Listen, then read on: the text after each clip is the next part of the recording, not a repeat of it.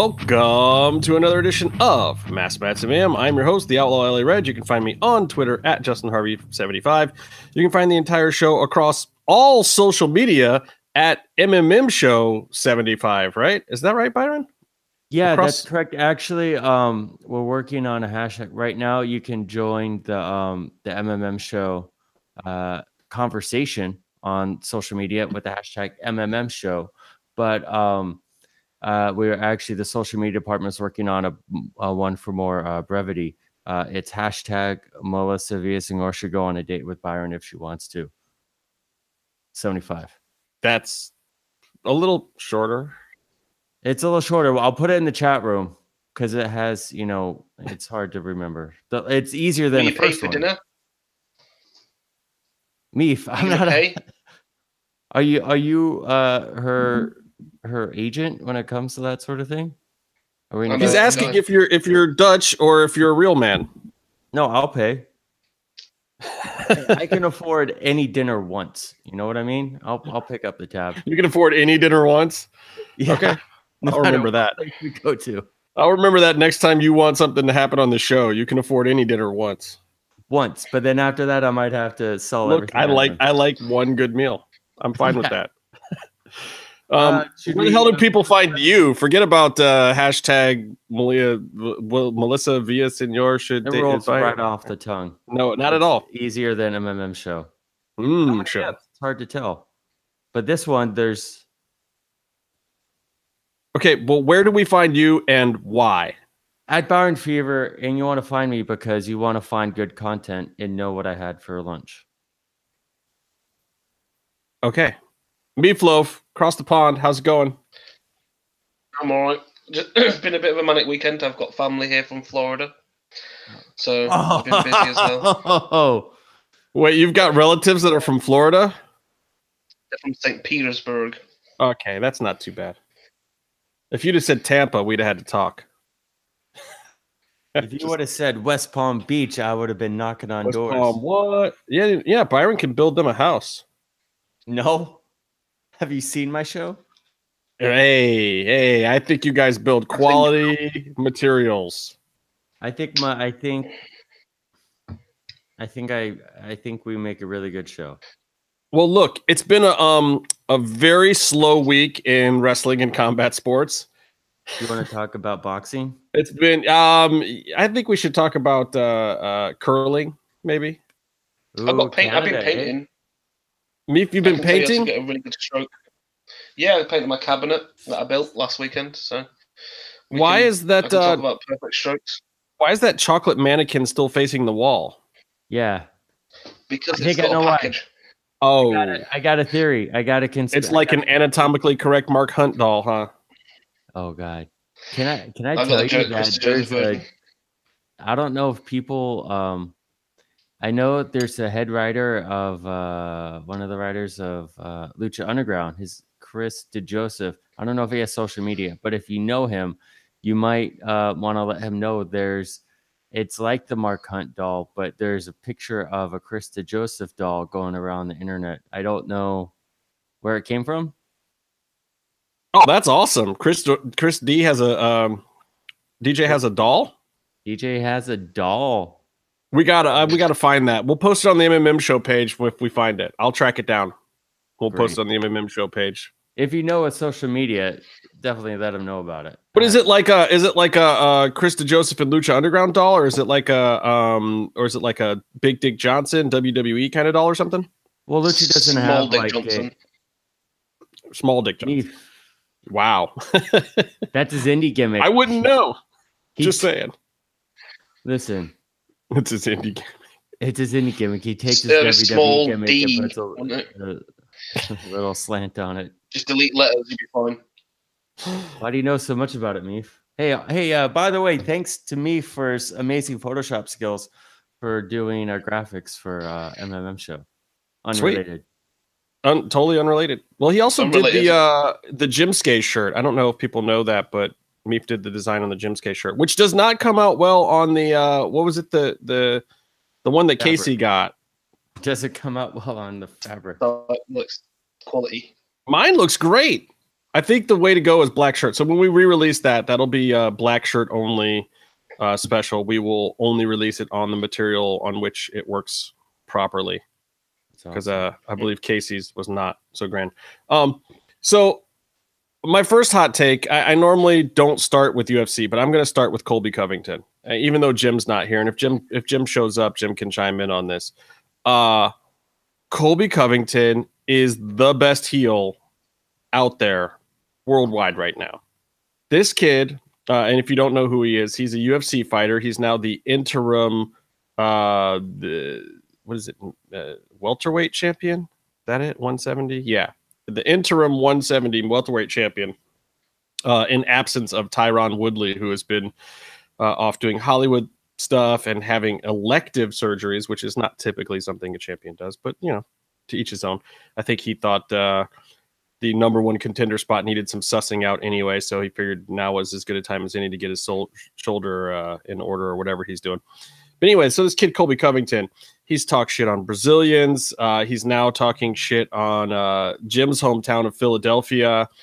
Um, he's, Wait, is that why he's heat all heated up? Oh yeah. I'll, oh Uh, yeah. Jim is Jim is super duper hot at this kid because he said because the Philadelphia Eagles said that they um they weren't going to come to the White House to meet Trump, and this kid was like, Fair "Fuck enough. you guys! I'm going to go show up with my new belt." He won this interim belt last night. He's like, "I'm going to show up and put it on Trump's desk tomorrow," which is great. Trump's not there, Yeah, well, who cares? so Does he know the? uh Does he know the um uh a God Bless America song? yeah. What, what? God save the Queen? What? God Bless America or whatever, one of those songs. It, it's uh, the when national Beatles- anthem? Is that the Oh. one you're trying to figure out? No, the other one. wasn't it Deutschland, Deutschland über alles? What? I like Yeah. that one.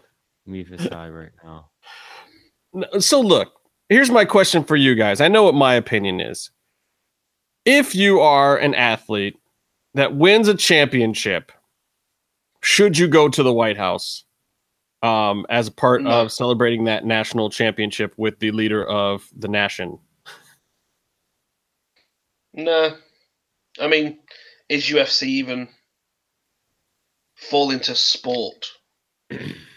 It's a sport. I mean, it's it's a No, national. but it- it's, it's not like a national. ga- You know, it's kind of if they win the world, if USA won the World Cup, yeah. I mean, Americans seem to think that the when they win baseball, they've won the world championship, but no other World country's Series, playing it. me so- suck it. Fuck it, it's not the World Series, is well, it? Well, I mean, you're a fucking discounting you're discounting Canada as a country. There's Canadians in that league. I mean, that makes it at least a North American league.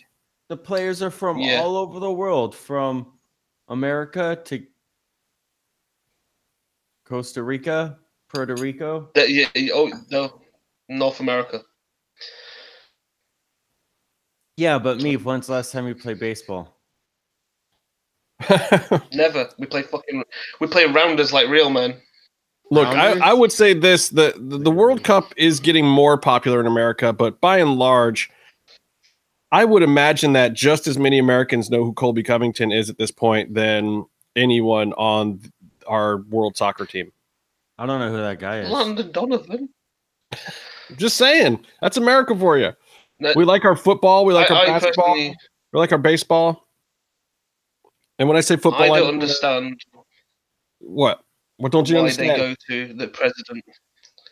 I don't understand the whole thing. I don't understand the orange you know, twat, but um, in this country, it's just a, you do a parade in your town. That's it. You know, I think if they won the England won the World Cup, then yes, maybe the Queen might have some or do something in London, but you know, it's that's like a big. That's a. I'm not being disrespectful to American sports, but the World Cup is bigger than anything in America. It's watched by far more people. World so Cup's like winning big. that is like, yeah, we're talking most of the most of the known world watches that. Byron, would you go see the president if you won a uh, major sporting title?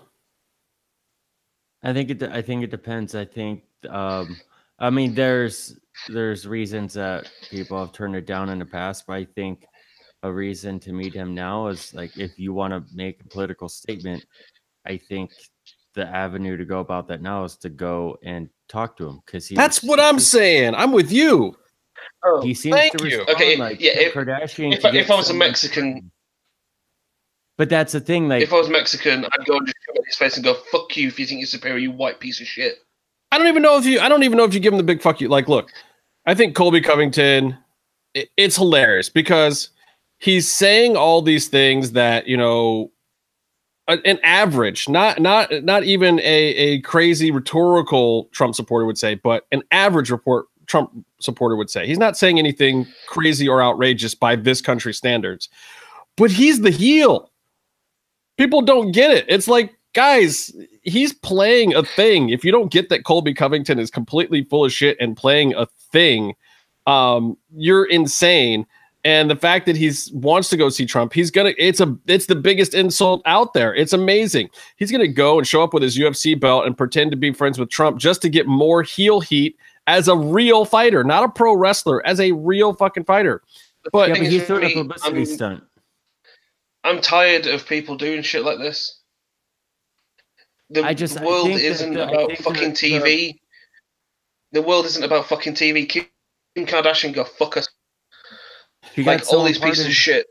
Here's the Yeah, thing. yeah, yeah, like- all these people. Yeah, Even about prisons. She's a fucking moron. Her entire fash. But Trump understands her. And like he should, she shouldn't be allowed anywhere near the fucking White House unless it's possibly to be shot. we don't typically shoot people right there at the All White these House. pe- No. we have Guantanamo. all Guantanamo these for people that. nowadays, like She they, is, they do like, shit, and all these sports stars are doing things to be heel or get publicity, and it's like, just go and do your fucking job. Just do But your that fucking is his job. but see, Do it That well. is the job. That's the job. Yeah. Colby Covington Yeah, but, getting eyeballs to the yeah, but he's UFC. bringing real. It's real world shit that he's fucking with. Is it? like calling out?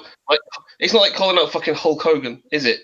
Like no, he's calling out the Philadelphia you should be on? Eagles. He's Yeah, calling out the Philadelphia all- Eagles, Yeah, uh, which is equally they had a not real real world shit. First of all, when you Google um, top 10 worst sports fans, three category, like at least three notches of the top 10 worst sports fans are Philly sports fans. They're they're used multiple times.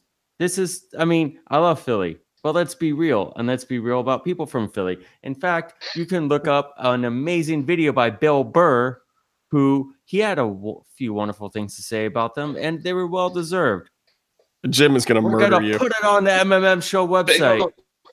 ignore, ignore the Philly thing. Just think about it as anything in general. Let's harp It's, on it's the Philly real world thing. shit. When you when you talk about Donald Trump, this is this is a guy who legitimately believes that white people are superior to be other people. And you're when you start going and like pulling shit, like going, "Oh, I'm going to Trump support and all this shit to get eyes on you," you you're putting a fucking target on your back, and it's not a good one. What I gotta- say is, you go. I say you go. You smile. You shake hands. You do the photo op. Then you step outside and you talk to all the media and tell them all what you don't support about him or what you do support about him. And then the Yeah. entire story that goes in the paper the next day is the photo of you guys shucking and jiving and holding hands. But then the story that goes with it is whatever your real statement is. My whole thing is why don't people want to get over? It doesn't matter if it's a sports team, if it's Colby Covington or whatnot. It's like people have lost the art of getting over. And they're so goddamn surprised when someone comes along that's actually good at it. Like when CM Punk was in the WWE. Not like how he how he is in the UFC, which I'll talk about shortly, but like Colby Covington is doing. Colby Covington is not a smart guy. He's not that adept at speaking. He's not that great a fighter, and yet he's getting over, getting He was a opportunities that most of these other idiots are not getting simply because he knows how to get himself over a little bit. So many people have forgotten how to do that. You know what? I think Penta and Fenix should take those MLW tag team titles that they just got and they should go to the White House. They should have a shake, a how do you do with Yeah. Donald Trump. And the next day, they should come out in the newspaper along with that photo and say whatever they think about his wall or his ideas or what he thinks about Mexicans. Would they even be allowed anywhere near it? Would they be allowed anywhere near it, even though you would technically say that it's a legitimate championship in America, and you know if every if every champion's supposed to be going there, then Trump's an egomaniac. Anybody Yeah. who says anybody who says, "Yes, I'd love to come meet the president and show off this championship," he'd he'd say, "That's right. They all love me. They want to come see me." And and he would use that and try to twist it his own way. And then he'd come out in the media the next day and when you said your thing, he'd say his thing and it'd be a big stink. But why not? If the guy's just going to be a mouthpiece and doing that kind of stuff, that's fine. You know, politics aside, there's plenty of publicity. Obama did tons of publicity too. I mean, he knew how to put himself over. Trump knows how to put himself over. And anybody who's not taking advantage of either of those two guys for themselves to put themselves over is stupid. If you have a forum to do it, do it. That's me. That's what I would do. If I were Colby Covington, I would go to I would go to Washington D.C. I would shake Donald Trump's hand and I would put the belt on his desk. Yeah, but he doesn't have a message. Yeah, he does. I, I book me in another fight and pay me a lot of money for it. That's a great Okay. message. It's a publicity stunt. Yeah, and but I, I think yeah. there's I think Yeah. there's a lot of athletes who feel a certain way, but they're athletes. They're not uh, you know, advocates. And so they may want to take a stand, but they may not want to get all too involved. They just may be put off by Trump and they don't want to deal with him. But there's ones that are more outspoken and educated, like Colin Kaepernick. He should be working, or someone should be working overtime to get him to talk to Trump. Yeah, but an look, angle. Colin Kaepernick got the ball started. He doesn't. He shouldn't do anything else now. He's Yeah. too much of a target. But my whole thing is, okay, uh, even if you're sorry, he's, he's the guy who's got to take the bullet. even if you're a second string defensive lineman on the Philadelphia Eagles, you go and you show up at the White House, you shake his hand, you take that stupid photograph, and then you walk outside and you tell the press uh, you don't like what he's doing for inner city Philadelphia and the poor population there. You instantly reached more people in a positive manner that might actually do something for your cause than you boycotting seeing him at all or going there and completely disregarding the public forum and opportunity of meeting a world leader, regardless of what you think of that leader. The problem is with the American media is that won't come up. It'll just be they went there and Ah, any, oh. form, any form of turning up there is seen as support for him, and he sees it as support for him. Even if you turn around and call him a dick, he's like, "Well, you turned up," and that's all that matters. They take a picture, they edit it how to they want it to appear on TV or in the papers, and the re- the real story won't get anywhere near. Yeah, but the thing is nowadays, The honestly, especially right is- now, right now, people want that alternative story because it keeps the news cycle going with more dreck and nonsense. And honestly, you do have more of a forum if you actually go. Because both sides will get hurt just so they can keep the argument going. Here's a question: Who do you guys think would win in Lucha Underground in a fight, Donald Trump or the limo guy? We don't know who the limo guy is. If the limo guy is. Mascarita Sagrada, then Trump wins. I'm not afraid to take a stand. Uh, Trump has a he has a win at WrestleMania under his belt, right? Uh, I don't know if he. I know he was there. Was DeJoseph writing them as well? I don't think that Joseph wrote Trump. Vince Vince Dun, probably dun, wrote Trump dun. himself. Trump. Bobby wrote. Lashley. Oh God. Oh, Jesus. leave his Before- alone. Well, before Just I leave before we go off this UFC, subject, since we're talking about since we're harping on Philly so much, we need to get to the bottom of this and just figure out who's better, Pat's or Geno's. Sub question: How do I get a sandwich from both places right now? Who the fuck are they? oh, you're talking about Philly cheesesteaks. yes. My problem is I don't like whiz. I like uh, provolone on my cheesesteaks. And both those places are are famous Like for they- their whiz. What do you think about whizzing, Meef? Wait, wait, wait. You They like, use it, cheese you like it in your mouth? Yeah, like They- a they Philly. Yeah, yeah, th- yeah. So these two places are supposed to be the best of the best, Yeah. yeah, and Well, they that's use to fake ass shit from a can. you can still get you can still get uh, provolone or something else, but but the whiz is the the way that most people like to go with it. It's from the streets, Meef. You wouldn't know anything about that. I just probably need to eat some like half decent food. I mean, Well, there's people out there that swear the best mac and cheese in the world, the best gourmet mac and cheese in the world is made with Velveeta. Ooh. Is that a real cheese? Is that a real food, Hey, Velveeta, or is it like melted plastic? I don't know. I don't eat that shit. I don't eat Miracle Whip, Velveeta, or Cheez Whiz, or Easy Cheese. Easy cheese. Ugh. How hard was it to begin with? I don't mess with that stuff. All right, look. So one more one more thing I want to talk about with the UFC last night, which by the way was was a, a really great show. Um, as I said, Colby Covington went over on RDA. Uh, I said went over like it was a wrestling match. Um, yeah. yeah, they they it, it was a good fight. Colby Covington uh, just kind of he swarmed him. He came with lots of crazy stuff from different directions and uh, really had RDA's number. The main event was uh, a little harder to dissect. Hector Lombard, um, or not Hector, he looks like Hector Lombard. Why do I say that? Um, um, Yoel Romero, good lord, they're both really, really big, muscular guys. Um, Yoel Romero looked like a beast and somehow still lost the fight.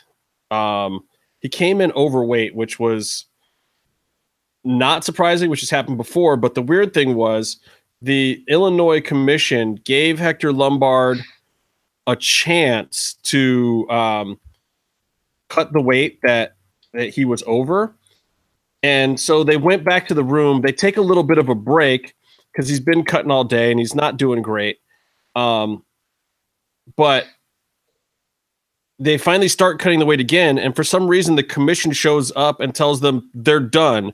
They don't get any more time, even though they were told they had two hours. They made him go weigh in right then, and he was 0.2 pounds over the limit for the fight to be for the belt.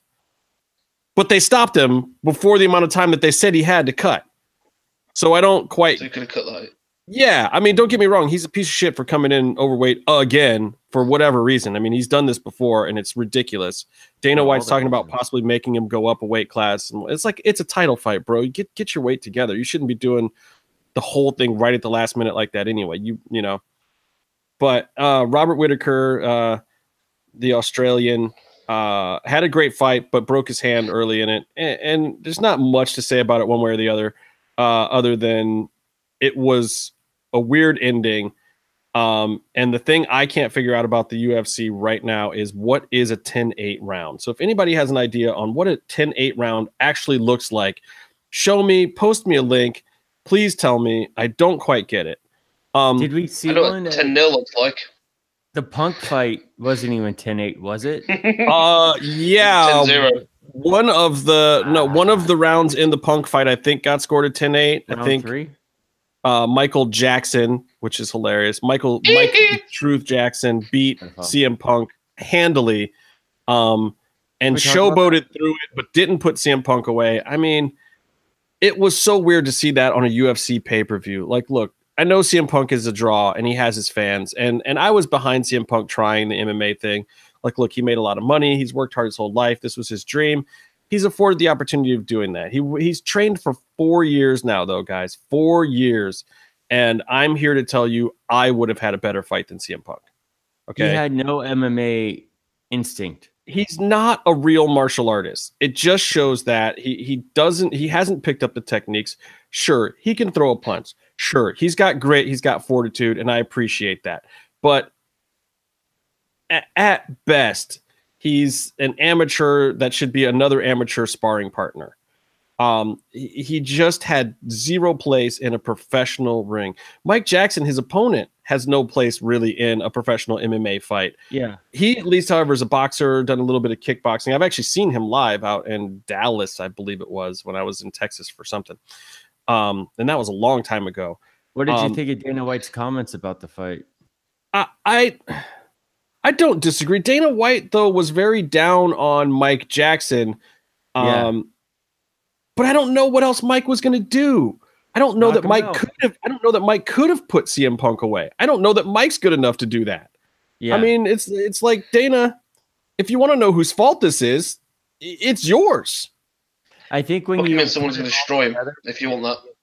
when Yeah. you see how like Mike Jackson was taking a selfie while getting his hand raised and how he was acting and like when he had Punk down, he was looking at he wasn't even looking at Punk. He was looking at the corner the whole time. And maybe he couldn't do anything more than he did, but that still makes him bad. Maybe and they told him not to kill him.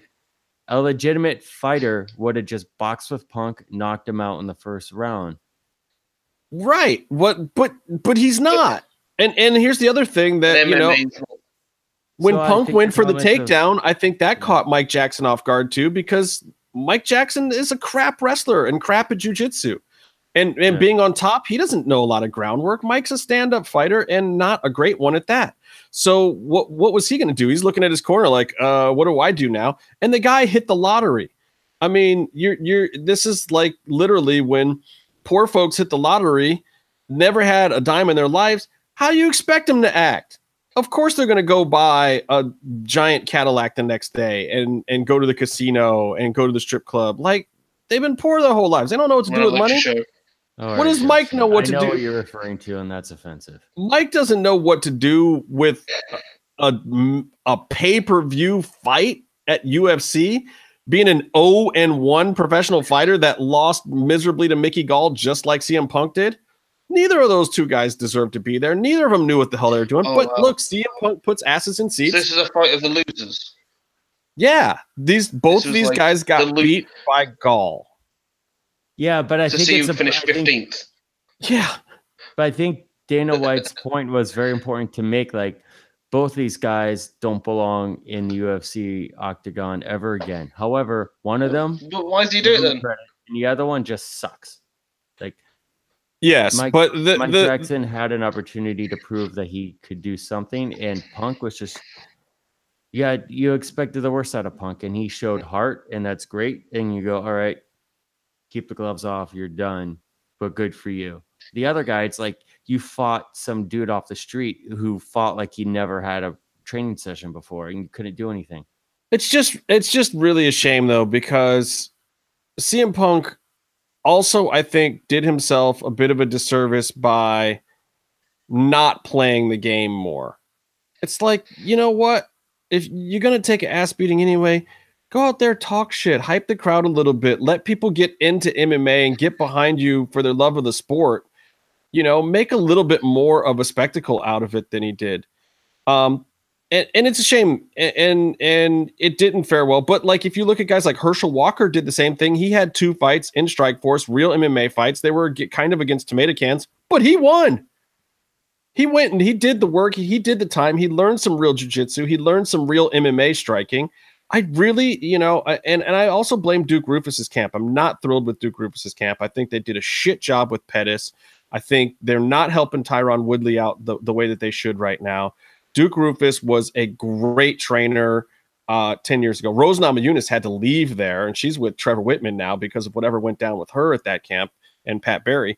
Um, I, I don't know what's going on at Roufusport right now, but I don't like it. I don't like the way it's manifesting itself to us out here in the public on the other end of it. Maybe there was something great there at some point in time, but it's gone. Um, and I, I just, I encourage all the fighters that are at Roufusport to to find a new home. Go to go to ATA, go to Jackson Winkeljohn, um, come out here to LA, go train with Perillo and Big Bear, whatever. But uh, I, I think I think Roufusport is done. I think what they did with with CM Punk is despicable. I think you give Greg Jackson four years with that guy, and he wins that fight last night. It's that simple. I think you know CM Punk is only an avatar for the training at a certain point in time he's athletic enough, though I don't know if I'd consider him a real athlete uh, or a, a premier athlete at 39 years old. And his body's had a lot of wear and tear from wrestling. People people don't really take into account how much stress wrestling can do on your body. And there's ways to hide it and stay in wrestling longer and and older, but there's no way to hide that from another professional sport that rigorously requires specific things of your body.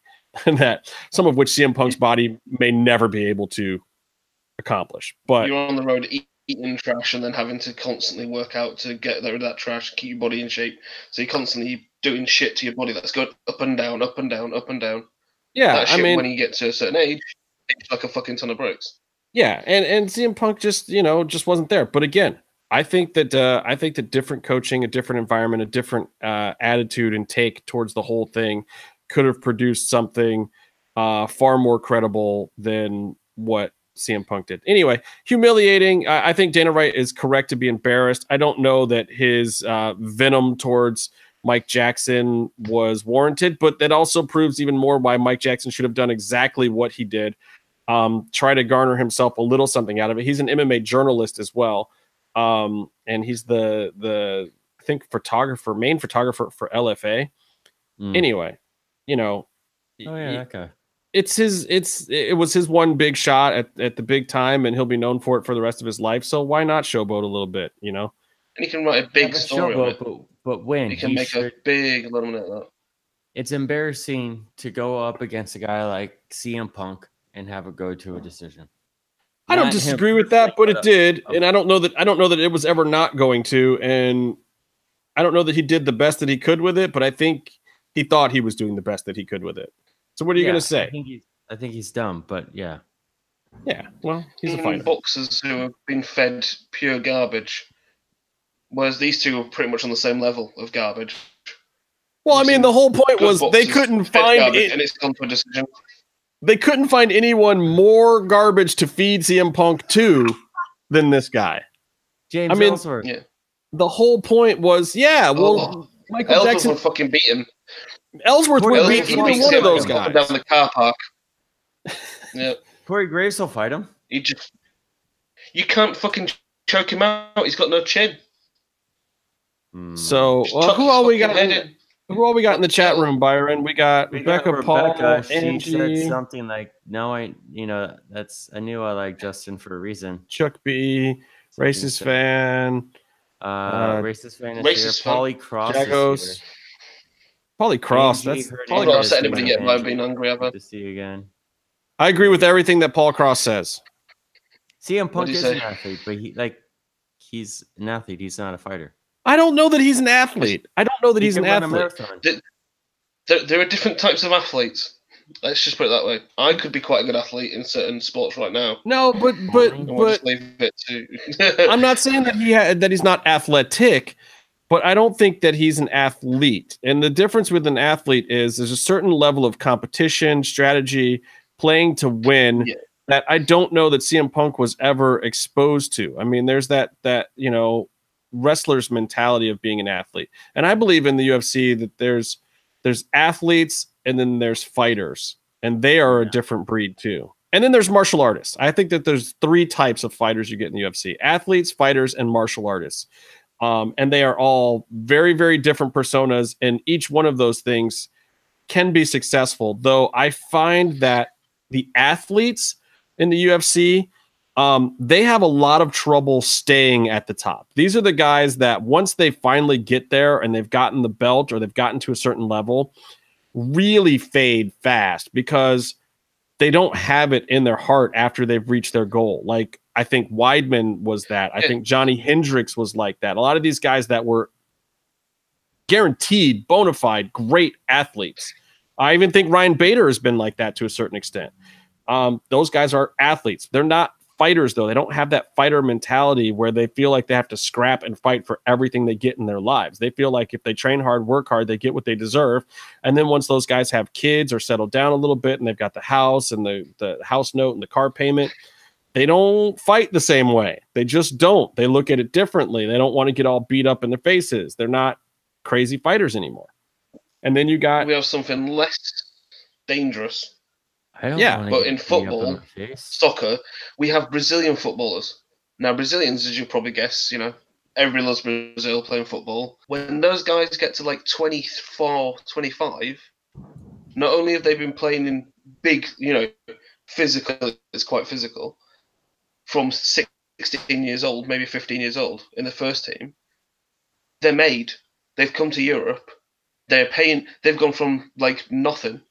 They've got millions of dollars. Their entire family is now set. They don't need to kill themselves.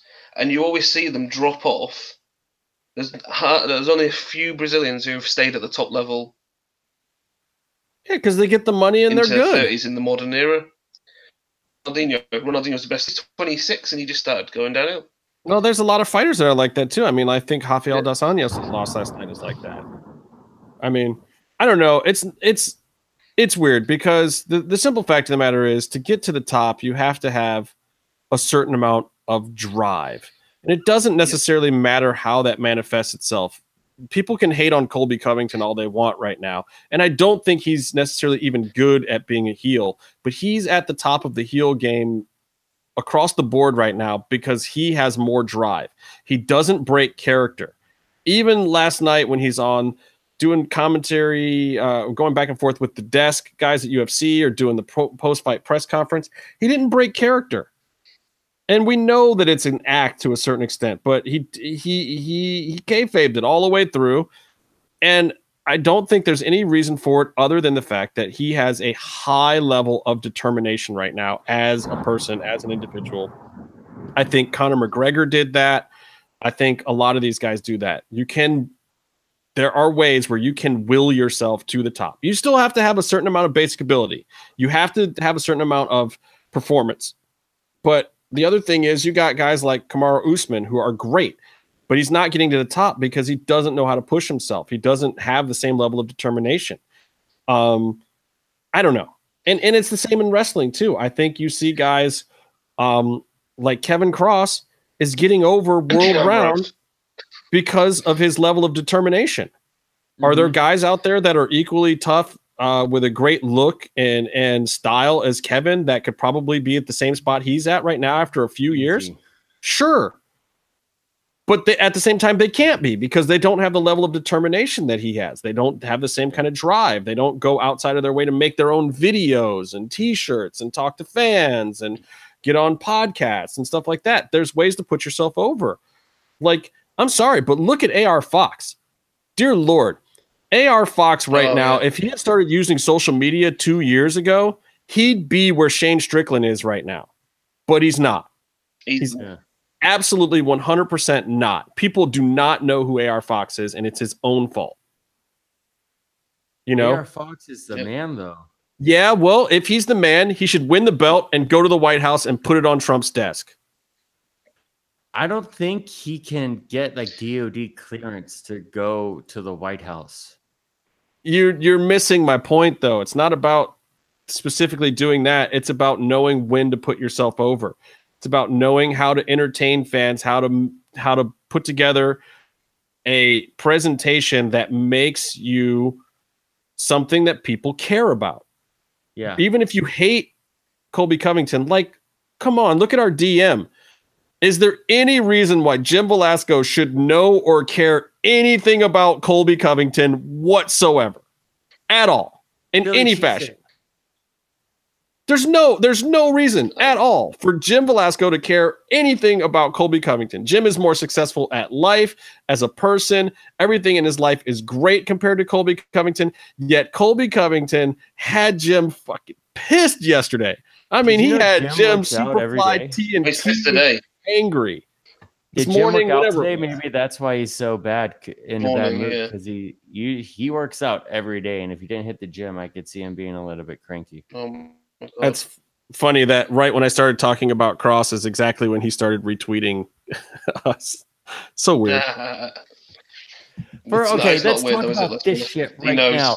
Triple A, they had some show and they had a hashtag, and it wasn't as easy as our hashtag. Melissa What's our hashtag? Melissa v- hashtag Melissa Villasenor should go on a date with Byron if she wants to, to, discuss all things MMM show. Um, so I couldn't get in on the conversation for their show. A lot of cool stuff happened. However, um, what was the hashtag for their sc- show? Escalando Velasquez. What? Fuck, what me? Escalando. It's fuck Psycho Clown. offensive. No.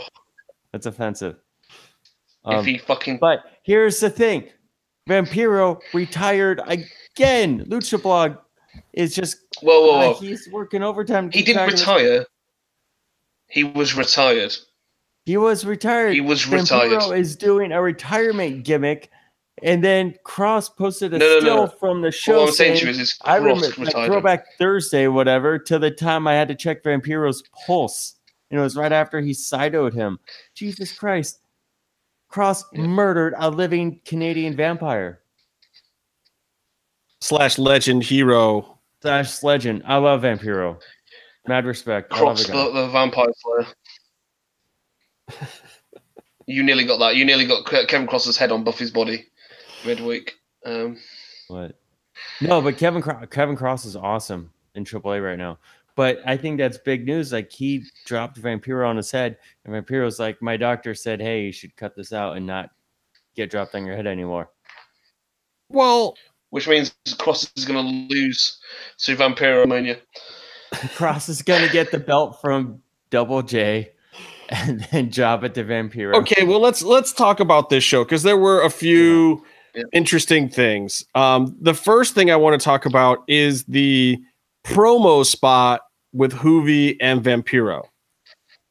What the ever living fuck? That was the point in time when I was just like, oh wow, AAA went back to this already. That was great. Juvi's like, think I that was ruined my segment. Oh, that was so good. Yeah. No. I mean, but do you think that I, I almost feel like that was a rib in the back by by Konnan and maybe even Konnan and Vampiro of like, hey, if we do this, people will think we're still like just doing the same shit AAA crap that we always do, and then And we can swerve them with something more interesting and better. Like it, it. I hated it. I hated it so much. I was like, I can't believe they're ruining this mad angle already. Juvi looks weak. This whole thing looks stupid. Vampiro's putting himself over. But then I realized by the time it was over that that was the perfect setup for me to not expect everything else that happened. And if that was done intentionally, that's bloody brilliant. Wasn't that on the Does AAA do that? Do they Because there do was like, like a weird. do they do a do they do like a two step story that isn't just like a swerve? Like what were you something- saying, me? Like, yeah, it was the, it was right after the second Yeah. match or first match or so. It was early. Yeah, Yeah, because it was great. what really confused me was like they had the introduction and then they had the introductions again, and they played a video package later on. So it was almost like this was an undercard undercard bit. It- Really weird. uh, well, and I don't know because I'm watching the whole thing on Twitch. Um, yeah. And I understand the Spanish. and I don't even know how this event's getting broken up for TV. If this was just a standalone event to be the way it is, or if it was getting broken up as a TV taping. I never know that stuff with AAA because I never watch their actual uh, broadcast feed stuff. You know, and they have weird syndication deals where their show airs all at strange times. Like they're they're as hard to follow as Ring They of had Honor at times. day. Yeah, they, they had a show like, which wasn't like all the big names there, but that was shown on some Mexican TV show, uh, TV station. All right, so Um, Mexican. maybe Just take it easy. You're hilarious, Byron. So. Psycho Clown. anyway, I just uh, I found that segment to be irritatingly uh, bad AAA i- in their standard bad AAA form, and I was a little mad. I was like, "Oh, I want Juvi to get over," but if this is what he, they're going to do, and I thought that Juvi was kind of overplaying it, and Vamp was overplaying it, and the crowd was buying into it, and I was mad at them.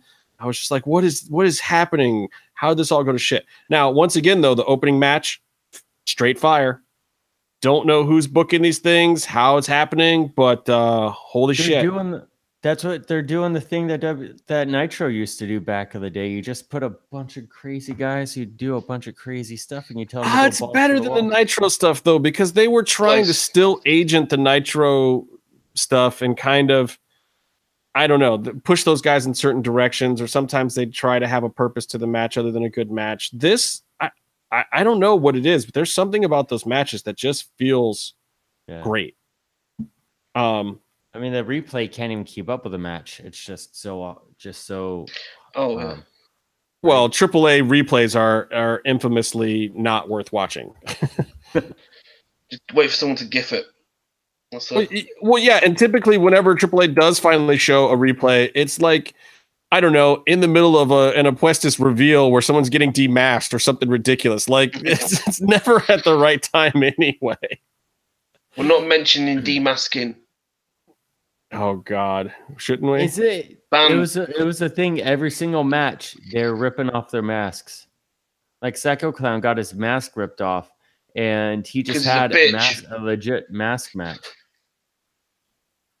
Like you could have a match yeah, he's, he's lost it now. a- That's it. Done. They shouldn't have done. Like you can have you can have a mask match where you get a payday for losing your mask, or you could just have a regular match, and a guy can rip it off, or eh, well, even when you win the match, and you don't get a payday. Like that's the opposite of what you do as a wrestler. As a wrestler, you should find a way to maximize the money you make off of everything that you do. Yeah, put yourself over. But don't take your mask off in a regular match for free. Uh, you know, they've been doing that forever and guys half thing. covering their faces. Yeah. I don't know. It And just like sometimes it played gets out tearing a little bit. There's that, and I get like if you want to bleed and you wear a mask, you gotta do something. But it's like every single match they were ripping the mask off. Was there a match where a Mm, guy? clean. No, that was New Japan, where Desperado in the Super Juniors, he had his mask stolen, and then but he had long hair, so his hair covered his face, and then he won the match somehow, and then he went under the ring and found uh, a good mask, like his mask, the second one, and put it on immediately. It was weird. But isn't in Lucha Libre isn't it automatic end of the match when someone takes the mask off? That's it. Typically. They just cut it. Yeah, I Disqualification counted. uh, Yeah, Guys get their masks yanked all the time and they cover up, or you get little glimpses of them. I mean, they want that to happen. I'm Um, not being funny, but we've all seen Fantasma's face. I barely know what he looks like, though. I'm Maybe sure I don't have. I'm sure you've seen more. That's why the statue in the back. Hey, Meef, I've, I've got a question for you. What do you think about uh, L- La Hiedra's wrestling? Ooh, Best best thing ever. the wrestling? better than Yeah. Or just her? Christmas wrestling. Just everything about her. Well, she actually Um, looked pretty decent Ma- in her her match at uh, Verano. As can I say that right? Verano de Escalante. Scandal. Scandalo. I can't. I can't say. I can't Yeah. say just, regular just, just say scandal. Oh, Scandal. no, uh, yeah. Mark Marco's offered to try and get Verano de this. Escandalo. Um, Calm down, Arrow that's, a, Lucha. that's a very famous accent. my Dr. Texano. Hannah. Texano. Um, no, but uh, look, uh, I'm I'm not trying to diss on your girl, but this was one of the first times where I was just like, yeah, she looks really good in this match. I thought she, I thought, I thought Yeah, that, she- that that whole match was actually really good. Which, uh, what, uh, Mamba, Pimpinela, uh, Black Danger, Shani Lady? Shani, and Hiedra, right? I think I missed somebody, but it doesn't matter. Anyway, it was good. Kira, Kira was that the lady? Kira. The Yeah, woman? Kira was well, whatever, you know.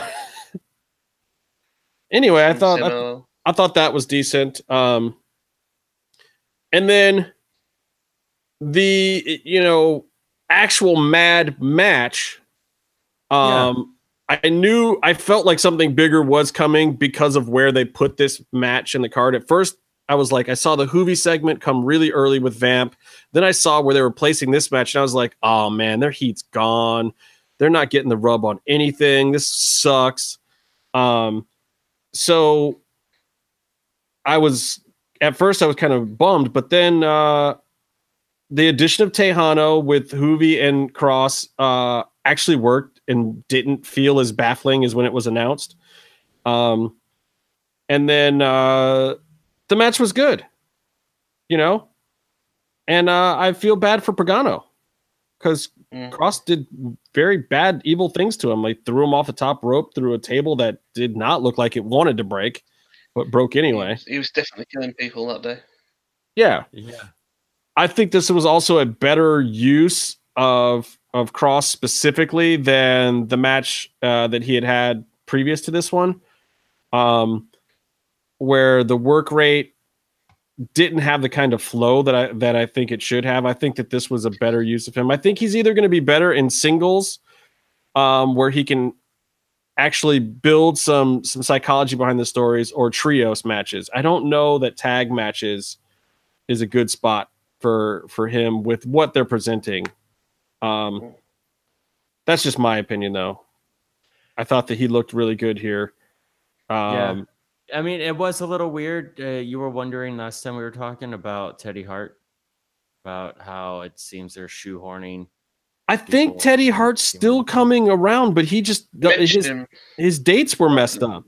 But like, why? didn't they? is They, they did mention him in one of the. Like, it was impressive that they addressed that Texano and Kross didn't like each other, but now they're cool. And Kross shook his hand and made Yeah, but to be honest you with you, psychopath faces. But I still don't, mm, I mean, I don't roster. get storylines there. but Well, I think I think that Kross supports anything that is destabilizing the system, and I think that right now he believes that Texano is on the side of destabilization, and if Texano uh, crosses back over to being a company man, uh, I think Kross will put him back in line. yeah. I think that's just kind of how that's going to to work in general. I think that it's, uh, The enemy of my enemy. Yeah, I, I, think I agree though that I do want to see. I was left wanting to see Kross on his own a lot more. I don't know though because Juvi looked great too with the the frog splash and his elbow and Oh yeah. Oh, Um, the elbow. tag together. Well you know, I- you can do the brawls together, but again, I think I don't know. I think this was a great a great style of of work for them too because it did leave you wanting more. It left you yeah, in a spot where you're like, "Hey, what's going on?" Um, and say what you want about Pagano, but the guy bumps, and and I like his bumps, and he seems to get up from his bumps when they're done for the most part. So like bumps? Kudos to Pagano. bumps? Half of the I was feel community. bad though because like he's so good in terms of presentation. Everything about him is like you want to love him, what Pagano? And then he kind of stumbles around the ring. Well, like yeah, and then he'll have one of those. his kind of- His attitude and the music. I think everything, everything in terms of a, a present presentation of the person character is great.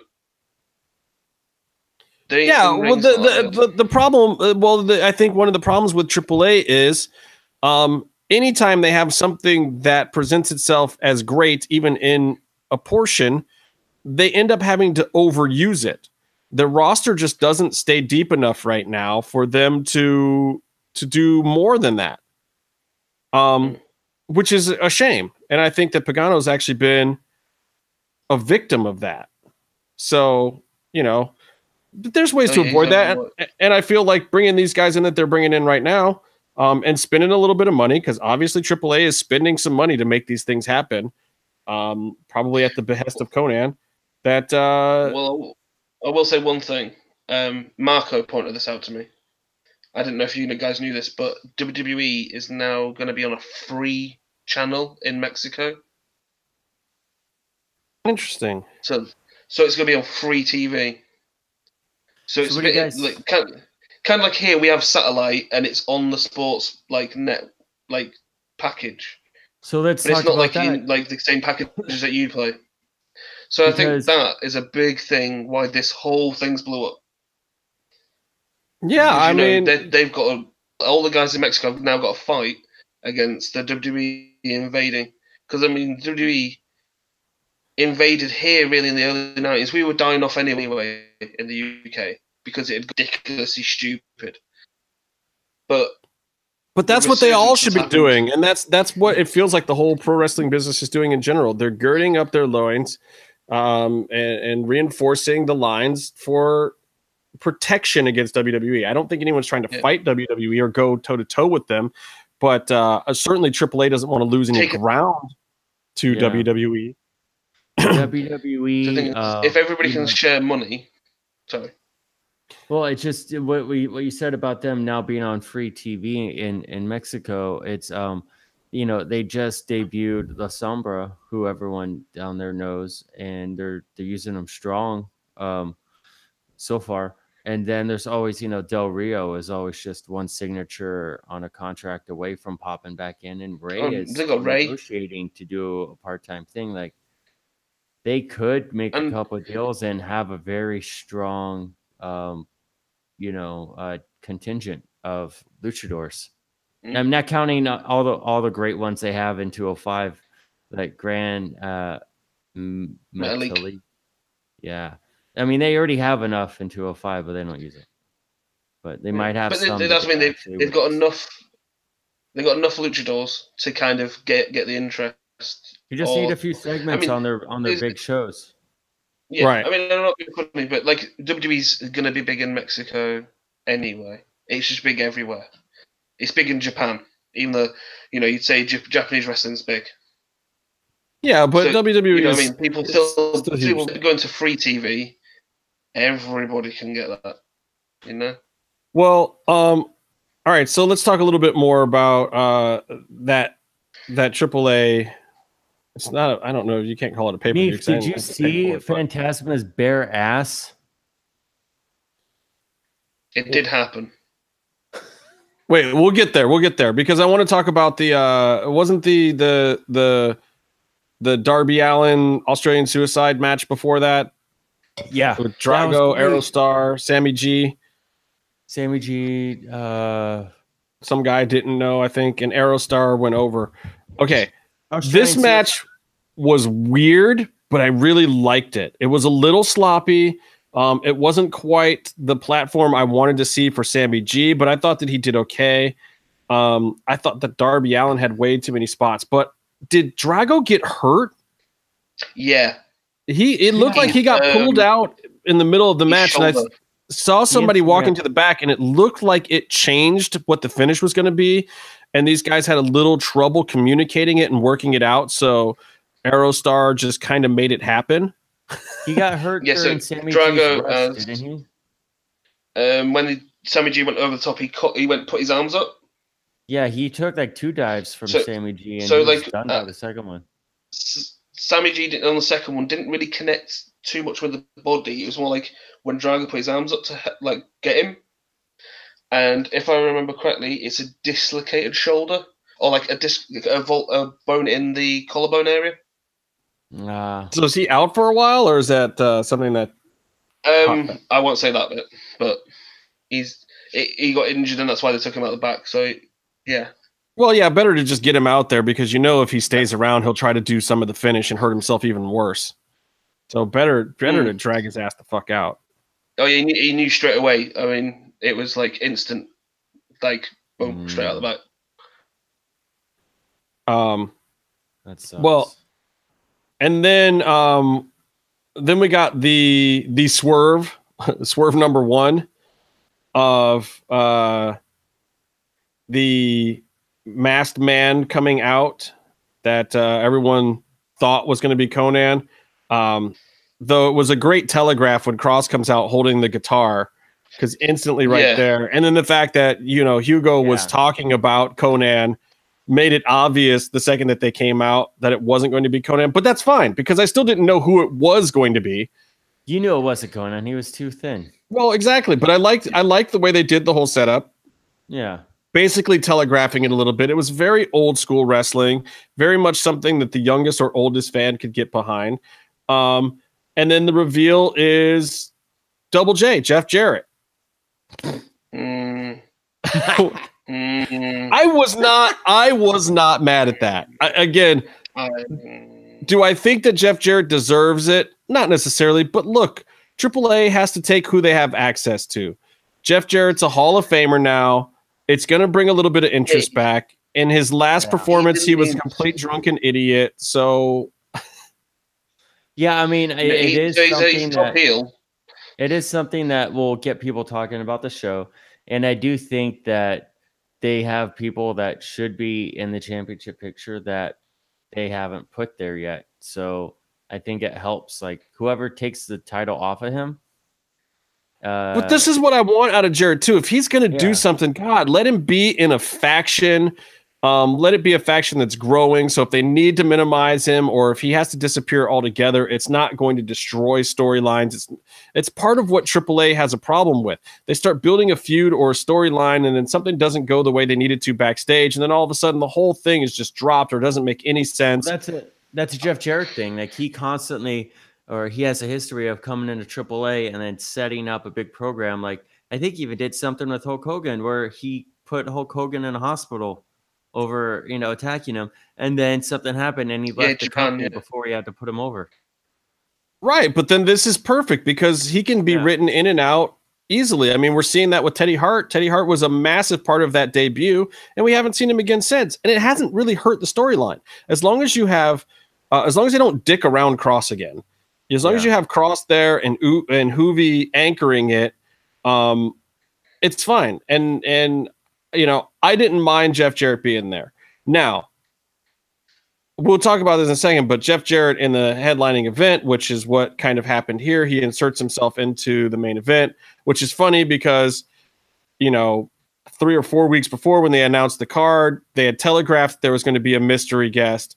And then AAA is so discombobulated and disorganized that when they then told us a week later that there was not going to be a mystery guest in that headlining event, we all were just like, oh, yeah, that's typical AAA. The card changed a bunch of times. And then basically they just put it back to being exactly what it had already been announced to being. um, oh, it's just funny to me because it's typical AAA nonsense Yeah. but it's working for them. Th- this is where the nonsense is working. Um, I got to be honest. I fell asleep in the main event whenever Triple or whenever Double J started doing stuff. all right, well, we'll talk about that in a second. Let's talk about um, um, oh, Hijo del Fantasma's butt. Did we What- no? Let's talk about the post-match shenanigans where, uh, who was it? Was Sammy and who else got in a fight? Which match? The the, the big tag match. Uh, not the tag. Sorry, everything I'm saying is wrong. Yeah. The the one with all the uh, the little guys in it. The Drago got hurt. You Oh. think that was a shoot The afterwards? I don't know. afterwards. I don't know if it was a shoot. It looked sloppy like a shoot. You don't think? I don't know. here's Well, I mean, but a lot of that was Aerostar and and Sammy G. You think they have heat? I could see Sammy G getting hot. I don't know if Aerostar would get mad or get anyone yeah, mad. but Maybe he was. do you not remember, remind you of that kid? Facebook it was a weird pinfall. It was a super weird three count. I think it was more Mhm. them pretending to have heat and more trying to discuss like if they botched the finish or not because of the Drago thing. I think it just fell apart because it wasn't supposed to. I don't think the finish was supposed to be that way, and they had to write it on the spot. I don't Like think it was. ref didn't know he was counting three. Yeah, I don't know that it was a major uh, botch at that point, you know, or, or major heat at that point. I think it was just all a product of the botch, you know. Um, yeah. So when did the lights go out, Meef? Was that before the the cage Fantasma? No. So you had the, the when they started, and you had the whole Psycho Clown attacked Fantasma. So the Fantasma started. So it became Cage, Fantasma, and Ray Scorpion Yeah, versus um, Psycho Clown. Was it Felino? Extreme Tiger. Extreme Tiger. It was sorry. Black um, Tiger. No. it was Extreme What do you Tiger. him? There wasn't there oh, Luchador Laredo Kid. Black Violence. Laredo? Kid, right? It's Laredo Kid, Extreme Tiger, Yeah. and Psycho. two minutes, three minutes into the match, there was a little bit of like you know the kicking, ro- ro- rolling around, and the three on one attacks, and then the lights went out, which actually made it. It actually looked really well because it was the right time of night. It was So just looked at like it dusk, was- so it was still lit enough that you could see. And then they started getting Yeah, some work lights it. on. Hold on, Justin. Why did you change the YouTube title of the show? Did you change it mid-show? Uh, no, Did hours you know ago. we were going to talk about that before the show? Uh, what is it? Yeah. Put the Or else I wouldn't have named the show Jones. that. I wasn't gonna. Ma- Oh, I thought maybe like you were getting oh Black Danger, yeah, Polycross. I thought you were so into the conversation. You're like, this is a good title for the show, and went back and edited the broadcast. no, I, I just changed it. I put it to that a while ago. Um. Okay. Yeah. So Anyway, in, no, the the lights went out. I mean, it was ridiculous. It was like. Yeah. It's like this is a major show with a bunch of stars right now. We're getting towards the big part of the card, and it, it, was just this comical weird thing and the the the uh, god bless the talent they did great with it they kind of went with it and, you know they kind of like oh shit is this a show must go on moment or did we wait for the lights to come back up but then they just went for it and, it- and it worked but it was crazy it was weird i mean when have you ever Yeah, seen it- It was cool, yeah. a show on this level where all the house lights go out like fucking It was A. interesting. You could still see the action. Um, and something I- I'm I'm gonna want to talk about later with and the, Jericho. the crowd at their, Um, don't they? it gave everything a unique look and feel and atmosphere, and it all stood out. You know, Mm. made it look special. and the 'cause it- action wasn't too um, negatively affected by it, was it? There was little bits that you know you couldn't do, but they still got the whole the tag team match falling apart in. Well, I mean, the, the match falling apart wasn't without reason for it falling apart. Mm. I mean, I don't know. I I- here here here's the thing. I feel bad for Fantasma. Is he Why? getting the treatment that Penta used to get in AAA? oh, Yes, How does he get himself He's out the- of that? I. The thing is for me, like regardless of you know, joking aside, the reason I support him and put my money like where that is, mouth is on that one. He has. I'm sure you put your mouth in a lot of places. he has all the attributes. Is that why? Is that why the mannequin in the back is turned around? Because you can't see where it's been worn down. I can't look at it with shame. Water Um, erosion. Yeah. Okay, no, tell, tell tell us the real deal. So, and, and for those who don't know, Meefloaf is a is a very big uh, supporter of Hijo del Fantasma, Cuerno, uh, his his various gimmicks. Uh, he's bought masks. He supports the guy. Um, he's he's a legit fan of the guy, and we feel bad because the guy's not uh, always in the best position. So go ahead, tell us what you were saying. Yeah. So, in terms of physique, he's in good shape. You know, when he when he's ripped, because he's I think he's had a bit of a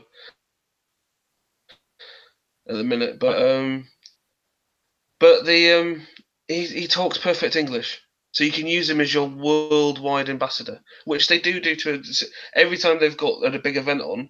Wait, he He's the guy speaks perfect take that. English. He speaks better English than I do. Well, then shit, we should have him on MMM show. He Fantasma, get at me. What's up, dude? Let's have you on the show. We'll talk about this for real. And he so he's he he's the guy they take to all these events when they're put doing like you know big publicity events.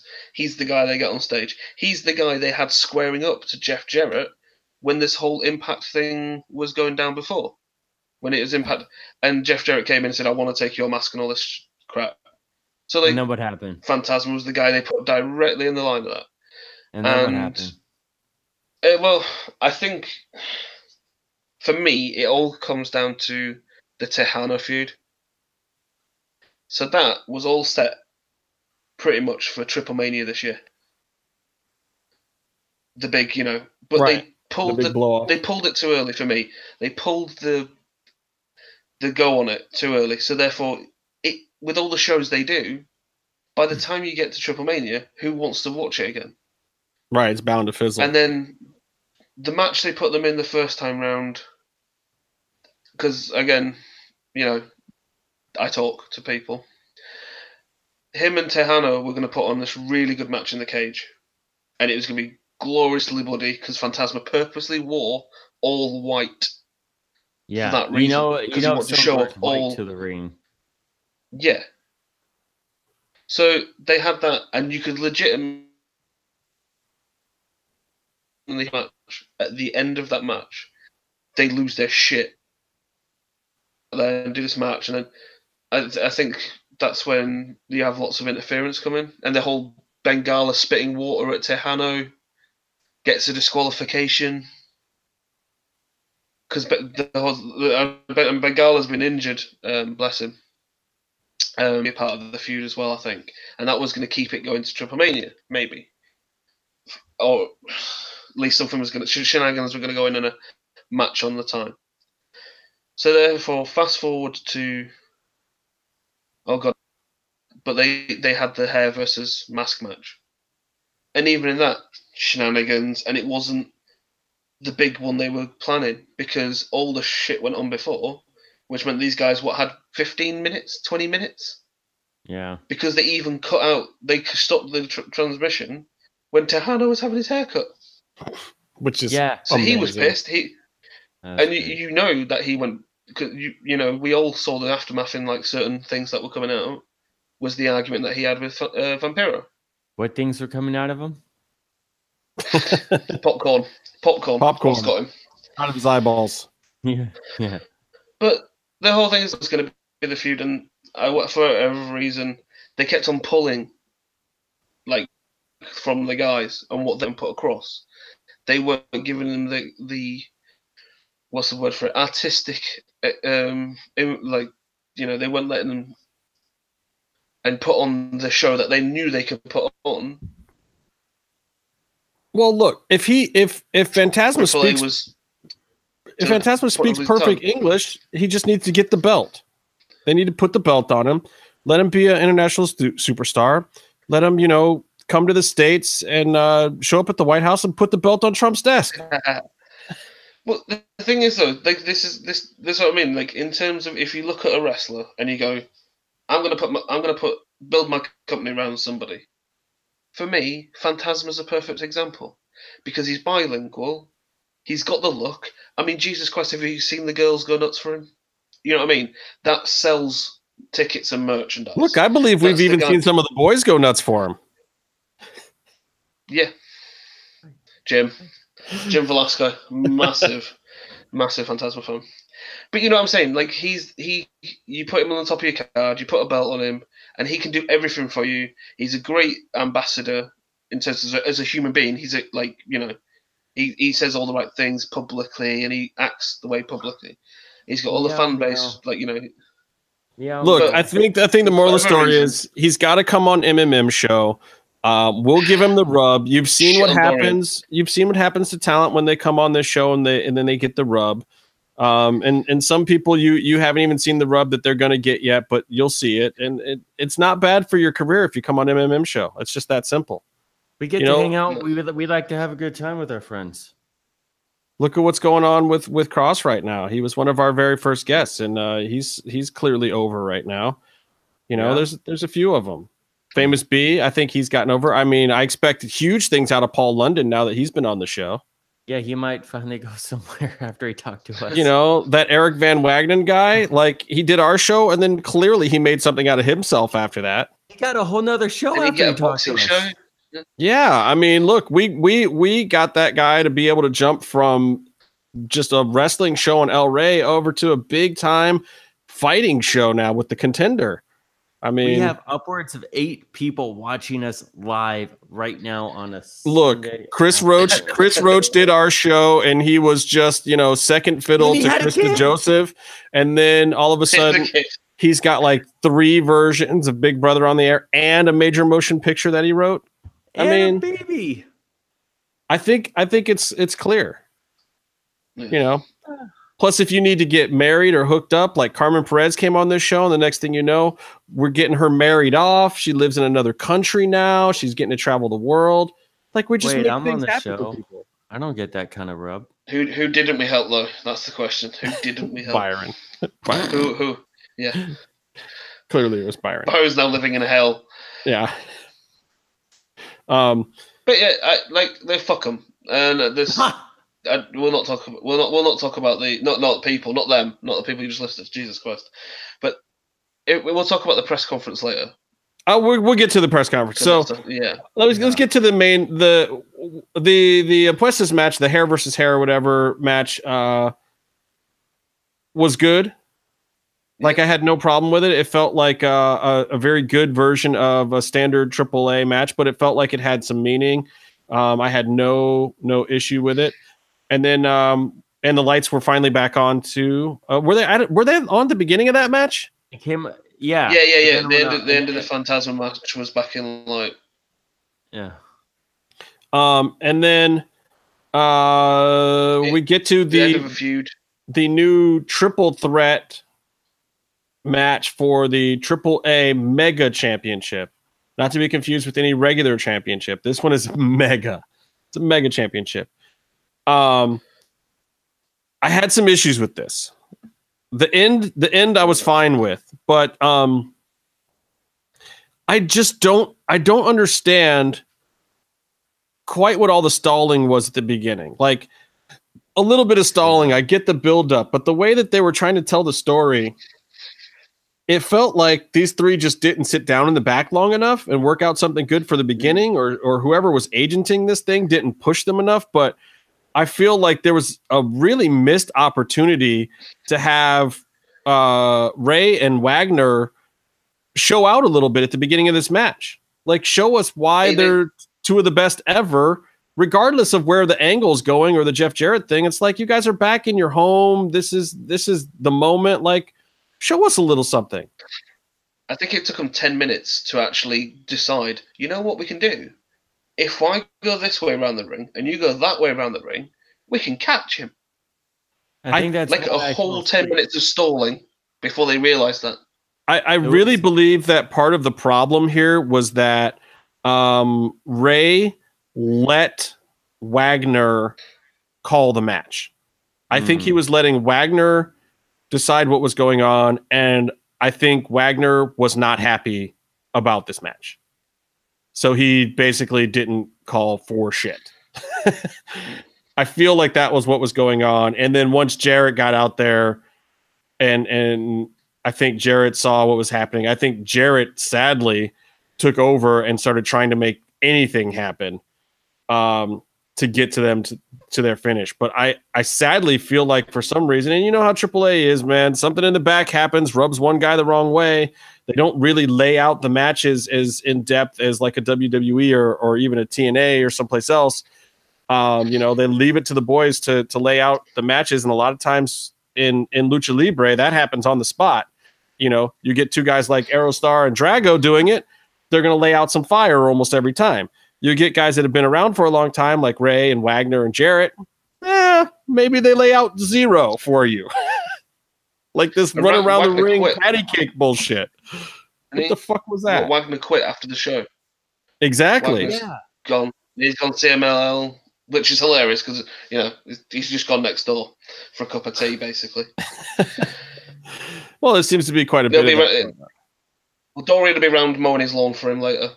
So yeah, which I think is a big loss uh, for AAA. I mean, I liked having him as part of these programs, but you know, a guy like Wagner might be looking at it uh, uh, differently. is you know, they're bringing all these other guys in right now, and Konnan's there, and and Konnan's giving all these other dudes the rub. Uh, I don't think it would have taken much for Wagner to keep his spot and have a good spot, but I do think it would have required him to suck it up for a couple of events. Um, and then you know, prove his worth as the Mhm. opposition to all this other craziness that's going on, you know? If someone tells you you're dropping the belt to Jeff Jarrett, you I just get give it. Up on life. I get it, but you know, yes, being the Diamond I'd Dallas rather cut off my Page of AAA is not necessarily what he desires, but you always still need that one Diamond Dallas Page guy that's on the outside, that's above all the other storylines, that's Mhm. you know just doesn't doesn't Right. bow down to all the other storylines. I think Rey could have or uh, Wagner could have easily been that guy. I'm gonna have to take a moment here because I know, and I'm looking directly into the camera, that Konnan or Klein Rock or whoever listens to this, do not have Jeff Jarrett lay down in the fucking ring with a finger punch of de- finger punch of death, finger prod of death. It's Do finger not poke let of it happen. doom, you motherfucker. It's bullshit. That's what it is, and do not let it fucking happen. Jarrett was a part of that. He was the bash of the beach with Hogan. Don't Uh, look, look. If the finger poke of doom comes from from Kross, and the belt goes on Kross or Juvi, I'd be fine with that. But wanna if Kross does it, it's actually going to poke a hole in your chest and like burrow through your chest with a fingernail. Well, yeah, he'll he knows how to sell it. Rip out your heart. That's that's a different, you know. I mean, I don't know. I think that putting the belt on Jarrett uh, is a great call for right now. Because it gives them a way to move the belt around and create story easily based on what happens. Like, you know, look, we had Rey Fenix come in at the end and or just Fenix because it's AAA. Sorry, it doesn't even need to be Rey Fenix, It's just Fenix. Um, it's a more logical way to put the belt on that guy, or if Penta wants the belt when he shows up, or L.A. Park, or if they want to move the belt around, elevate somebody from the mid card. Jarrett's a great way to do it. We know that Jarrett is just there to put somebody else over for that belt. Um, and even if they have to chase him for a little while, like, look, if Fenix has to chase down Jarrett and get through Kross and Juvi to get to him, that's a great story. That just works. Even if it's Jeff Jarrett that's holding the belt. What you don't want right now is a super credible hot champion. You need somebody that is a bit of a pushover that we know will lose the actual match if it ever comes to the actual match. Um, it's it's a bit old school wrestling storytelling, but I think it works in this case. And and it works. Yeah, Jarrett can play more the weasel part. He's got the protection of of Kross and Juvi, who just want to destabilize things. Um, you know, I, I think it, it works great, and uh, I liked the the Konnan swerve with coming out in the the La Parka as La Parka ref or whatever. The Tirantes part of it. Oh, Why? It wasn't too much of the heel. couldn't No, no, yeah no. like That's why have gimmick. two That's swerves thing. why have two heel ref swerves like just let Tarante should just bump out um like I never wanted to see Marty Elias more in my life than at that moment. God, how much more over would that finish have been with a Marty Elias ref bump and then Konnan doing the the Parka uh, the LA Par- no the Parka ref gimmick. I'm so confused. There's too many LA parks in AAA now. Yeah. Um, We can Alright. kill one. It's fine. but so the ending, I, I, I like the ending. Uh, you got a lot of mass chaos. The simple fact of the matter is, look, we've talked about this event for 40 minutes now or whatever. It was Yeah. exciting enough to talk about. It things really happened. Uh, things are really happening in AAA. Um, it's it's exciting. There's a lot of backstage drama. There's a lot of in front of the stage drama. There's a lot of new talent coming in. I hope they make good use of guys like Sammy G of of Mhm. Fenix now that he's back in. Um, so let's talk about the press conference, Meef. What do you want to say about the press conference? I didn't watch the press conference. What happened? Well, Psycho Clown is the Roman Reigns of Mexican wrestling. You know, he's sucking a lot of dick and taking a lot of dick. He- He likes dick in all his holes. Um, and it's the most blatant push for anybody who's a mediocre performer um, to ever have. And then, you know, you've got do do you bring in LA Park and he's going to take a big payday and lose his mask? Considering his relationship with AAA and Dorian, actual press conference, he said the guy was spent too much time sucking Dorian's dick, which was quite amazing for a press conference. Um, and then you've got Penta. And on paper, when you look at it, Penta's not losing his mask, is he? Coming back for this, fine. Pentagon has a mask match versus uh, Sami Callihan too. Yeah, he, he- he's just not going to lose his mask. Um, No. There's not, and to be honest with you, uh, there's not that much money in him losing his mask yet. In the idea, the, yeah, I don't know that there's ever money in Penta losing his mask. He sells too no, many. I I think uh, it just He's No, one of those guys I more could see staying under the hood forever. Fenix, however, I think should lose his mask, but that's yeah, a whole other yeah, story. could, I think those guys in, have in cool essence, masks, Pe- and here and they get to Pe- if they yeah. modify their mask just slightly, they get to have their indie gimmick, their triple A gimmick, you know, and also they sell them and they make a ton of money. But no, but just in case of actually, in terms of the the the idea of losing your mask is so big, that Pentagon is what the however many incarnation of Pentagons there's been, and he he's come back from the you know should we say into triple triple A, and there's there's not too much I would say in terms of him losing his mask at this point in his career. He's too big anyway, but in terms of he's not Psycho Clown. You know, Psycho Clown loses his mask. They've built him so much that that's a big deal. Pentagon's been out of Mexican wrestling for like nearly two years. Well, I don't see it. It I don't it. see it being Pentagon just because that also really no, no, shoots Lucha yeah. Underground in the foot too, because it'll happen in the middle of the season where he's still performing under the hood. It just would, exactly. So and and planning for him to take this mask in general would be a just a giant nightmare. and I don't think it'd work for his career. Right. So we can put a big X and cross him out and put him in the waste paper basket for this. Right. Psycho Clown is the biggest bitch in the office, so Hey, tell us how you, And how the- you the- really feel. they're not going to let him lose his mask. Are they? Let's be honest. I mean, I think As it would be foolish financially. I, I the problem is, and this was very well pointed out by somebody. Um, his entire family have lost mask matches, or have been. You know, they're not mass wrestlers. So his family history, if we're going to go for the whole lucha libre, is very you know steeped in its history and likes to keep traditions and honor.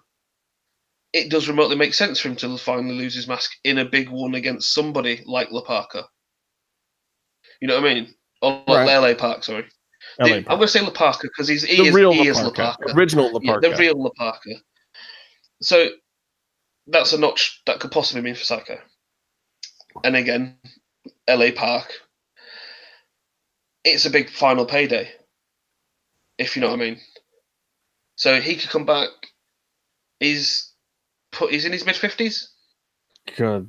Oh, that's a really So- good question. and he and He's he's got his son now, hasn't he? His son's kind of his son is know, finally his- credible. Yeah, and his son could take re- the whole revenge route that they were trying to, you know, obviously do with Wagner. Was and that they really thought that was going to be the big thing for this year, but that's not worked out for whatever reason. And then we get to Fantasma.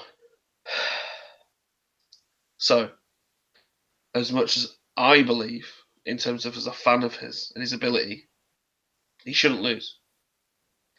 In terms of the luck that he's got, he shouldn't lose his dad never lost his mask, so therefore Fantasma losing the mask is technically like one of the most like disrespectful things that could happen. You know, and wouldn't be quite bad. But in terms of a career move, he's a pretty guy. He's got another mask. He can be King Cuerno. And if he's going to go to a certain place where we know he wants to go, did he? Has there been negotiations where? And this this is me speculation, purely Right. speculation, that we all know the co- you know, about contracts and all these things that have happened. Who says he doesn't die off in season three? Uh, sorry, season four now. Sorry, Luke. For Season four of Lucha Underground. He doesn't die off in the end of this. Ties up perfectly with him finishing up with this triple triple A thing for a couple of months, like Almas did, and then we see him turn up somewhere else in Florida. I mean, that'd be I think. look. I think. That would be the Very- best look for him possible. I don't think it's lose lose for Fantasma. I personally don't want to see him lose the mask because I know how much the mask means. But in terms of for a career, it would not be a killer like it would be for a Penta. And in if if if it was LA Park, it's the kind of admitting that it's the end of- the road for that career. You know, it's gone on too. But long. isn't it? The- the I mean, he is in his fifties. Well, to a degree, I know there's I know there's other guys who are obviously wrestling in their fi- made way into like early sixties. I know, but isn't I don't know, isn't it the time for for LA Park to lose the mask to get his his his victory tour without the mask, let people see who he really is, and kind of. I I mean, and he doesn't even Yeah, have to that's what I stop or go off into the sunset. I don't know, like It doesn't ruin the gimmick, or because he's so old, you don't think that would be? I mean, did it ruin I- the I think gimmick to have a whole second version of him out there who is also 50 years old and not half the wrestler he is? I I'm mean, shit at wrestling. Yeah. He's I a mean- And they're the same wrestler. company now. and they're in the same company now with Konnan being an imposter Oh, of one of them as well. There was, you know, there's three, there's three LA Parks going on or La Parkas in in the course of 24 hours. You got, Ne- you got uh, Negra Parker as well, haven't you? yeah, Parker. Yeah, so you got four. I mean, to me, that alone, I- okay, I'll be surprised if it's this year for LA Park. I feel like next year, after his his kid is more established, would be the time. But if the offer was there and things timed out correctly, and AAA is the one willing to pay, I mean, the real question is, who's AAA going to pay to do this thing? Hey, what was up with the Villanos when they retired? Wasn't that like a year ago? Did they lose their mask? You're you're you you need to ask Casey these questions. Where's Casey? Oh, I mean, yeah. The gen- the gen- the general idea is it's passed on, isn't it? You know. Well, the legacy is passed on, but I mean, it just depends. I mean, look at what Wagner's doing right now. I, I you know. Yeah. So and then that's the other component to this. In the midst yeah. of all this, these guys come in. LA Park comes back. Uh, Fenix comes back at the at the Verano de Escandalo. Then Penta comes back and and LA Park the next day or two days later, whatever it was. Um, it's crazy. It's crazy. And we haven't even talked about the fact that Fenix went to CMLL in the same week Yeah. And won the MLW Tag Team Championship in the same week with And Penta. A week why? later. and in the same after. week, Penta dropped his Impact title. Oh. What the ever living fuck is going on? And then Penta also fought um, Dragon Lee, right? Was that the s- this No, is- no, no, he bumped into him. Did he, he? He? I don't think he actually fought him. Oh. Did he actually bumped into him backstage and they said it's setting up the Oh, okay. It was definitely there. I think that's what. The, yeah, but the, th- the thing is, is the re- the F- Fenix is the best wrestler possibly that's around for me personally on the Indies. yeah. So the real question They is, guy, they get how do you get Fenix more over than he is right now? I mean, he's obviously trying to do it himself to a certain extent, uh, and just putting himself out there. But here, here's my issue with the Penta Fenix thing right now. Um, obviously, Penta got hot shotted. He got hot shotted at at Impact. There's no two ways about it. He came in, they put the belt on him at the pay per view, whatever, and then they did their their week of tapings, and at the end of that week of tapings, Penta had already lost the belt, um, which everybody now knows. You know, we couldn't really talk about before because even for for Impact, I don't want to put spoilers out there, even though more people knew about it. So literally, he held their belt for three days, which amounted to what five episodes of TV.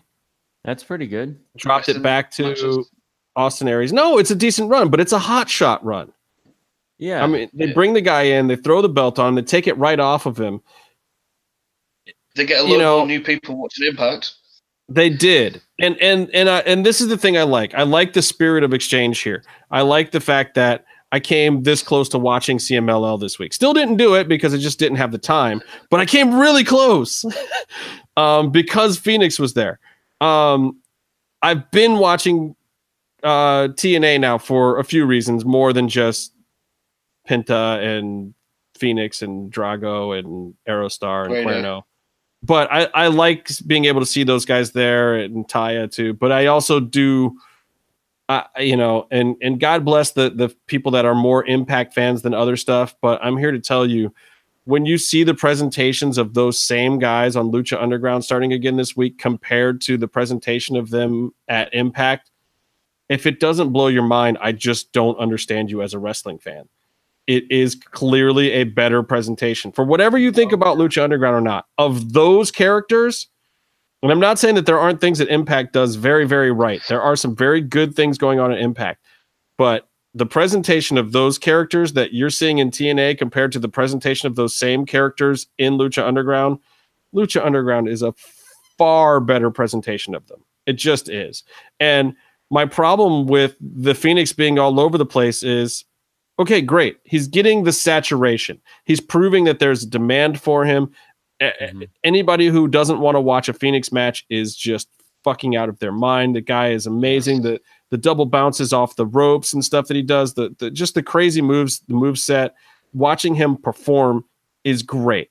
But watching him perform is not everything. One of these promotions has to get the character over in some fashion. And that is what we are clearly missing at this point. The character of Fenix or Rey Fenix or whatever is not over anywhere. And honestly, MLW with the Salina De La Renta thing, um, they are probably one of the better outside presentations of both of these guys right now and getting them over that she created this stable where she says i'm bringing in the best fighters um, around and, and bringing you you know uh, latino stars that you're not going to get otherwise because they have a manager there she's talking them up she's giving them the right presentation penta coming in and just cutting his hot promos yeah.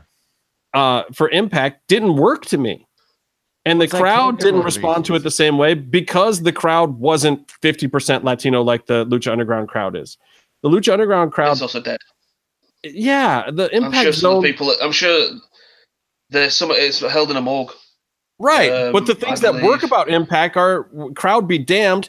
You have a hot backstage segment, you put it in the ring, and then you you you. The segments that work in TNA are the ones that go from backstage to the ring seamlessly the Hardy Boys stuff worked because of the backstage shit.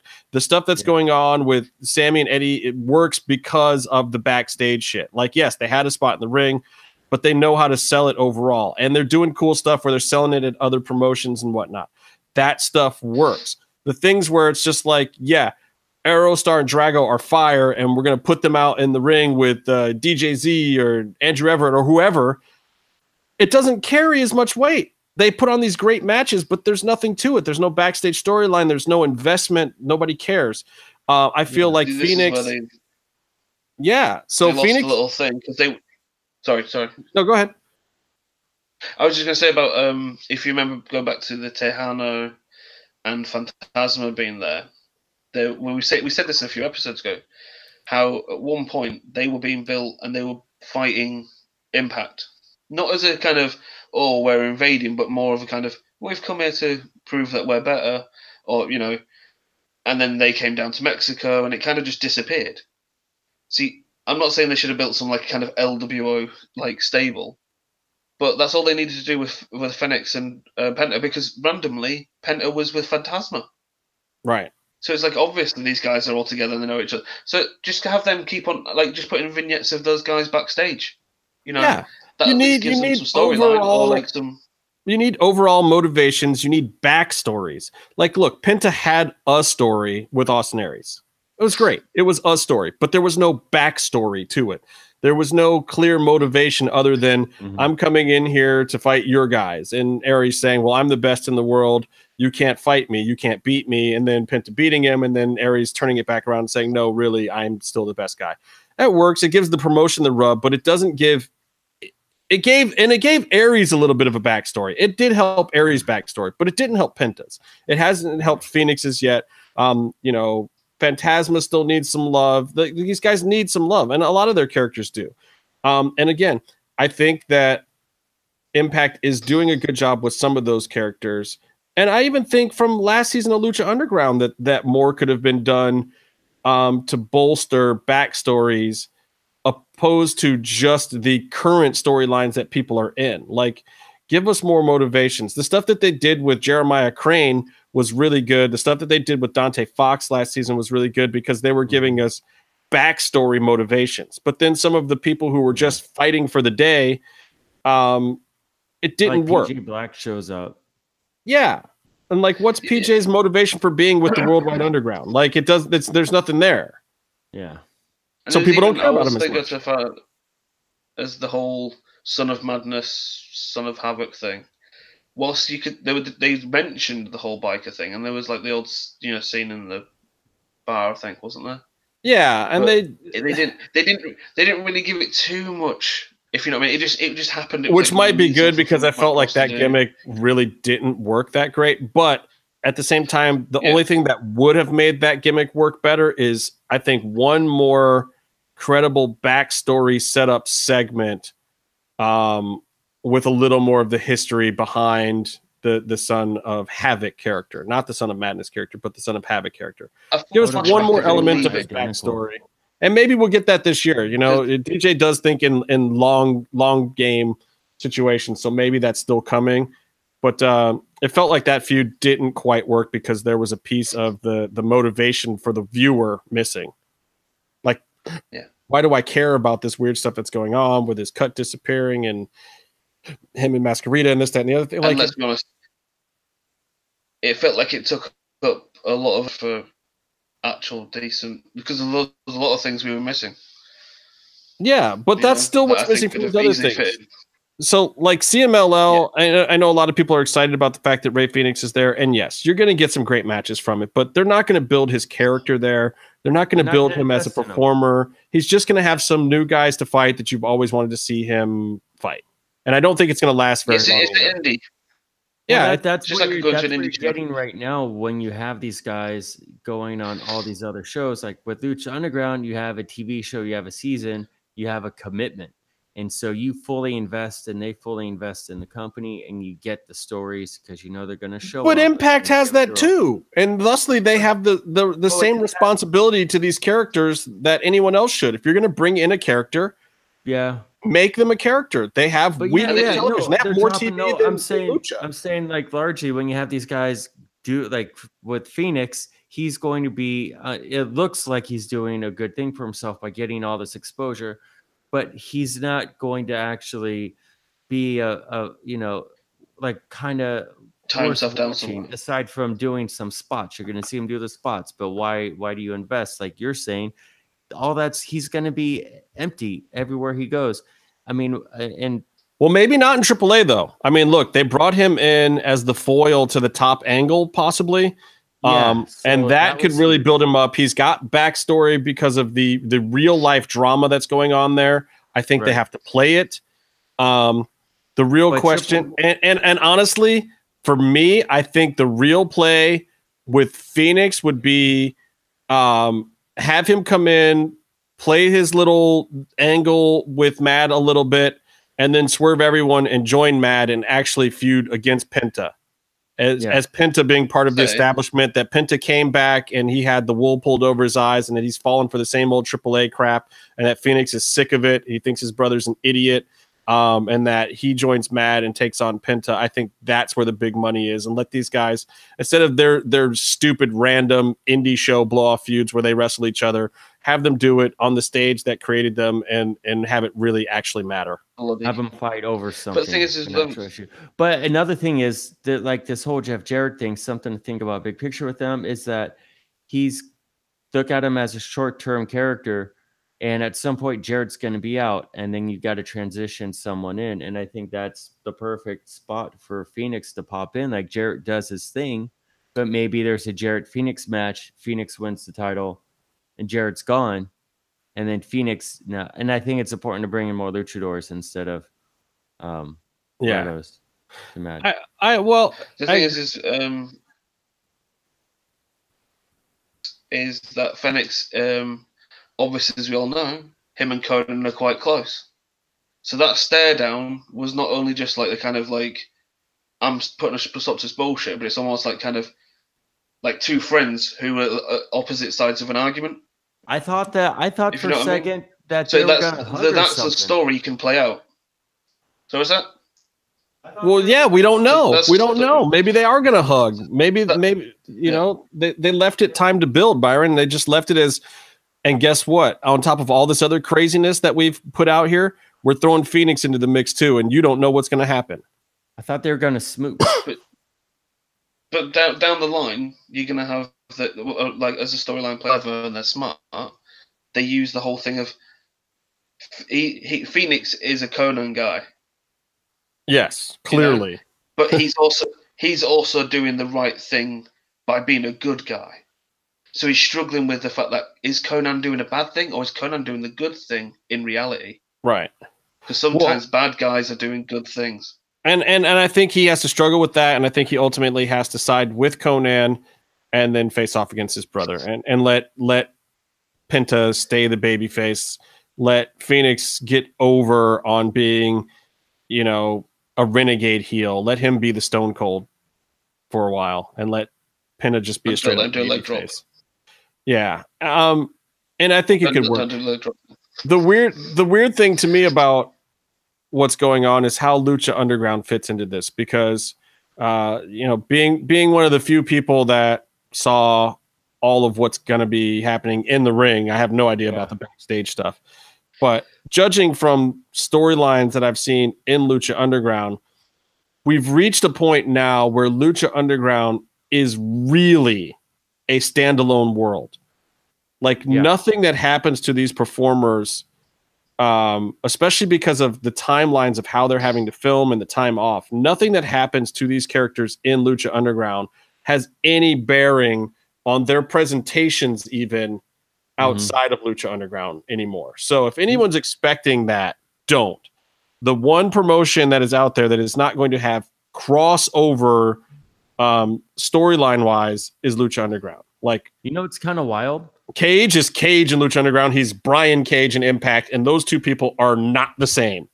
no, you know, Fenix is Rey Fenix in in one place, and like th- these things just don't intersect anymore at all. So you know, I know I wanted to talk a little bit about Lucha Underground and the premiere, which is coming up this Wednesday, uh, which I'm super excited for. I think people are going to be very surprised about um, what happens in the very first episode.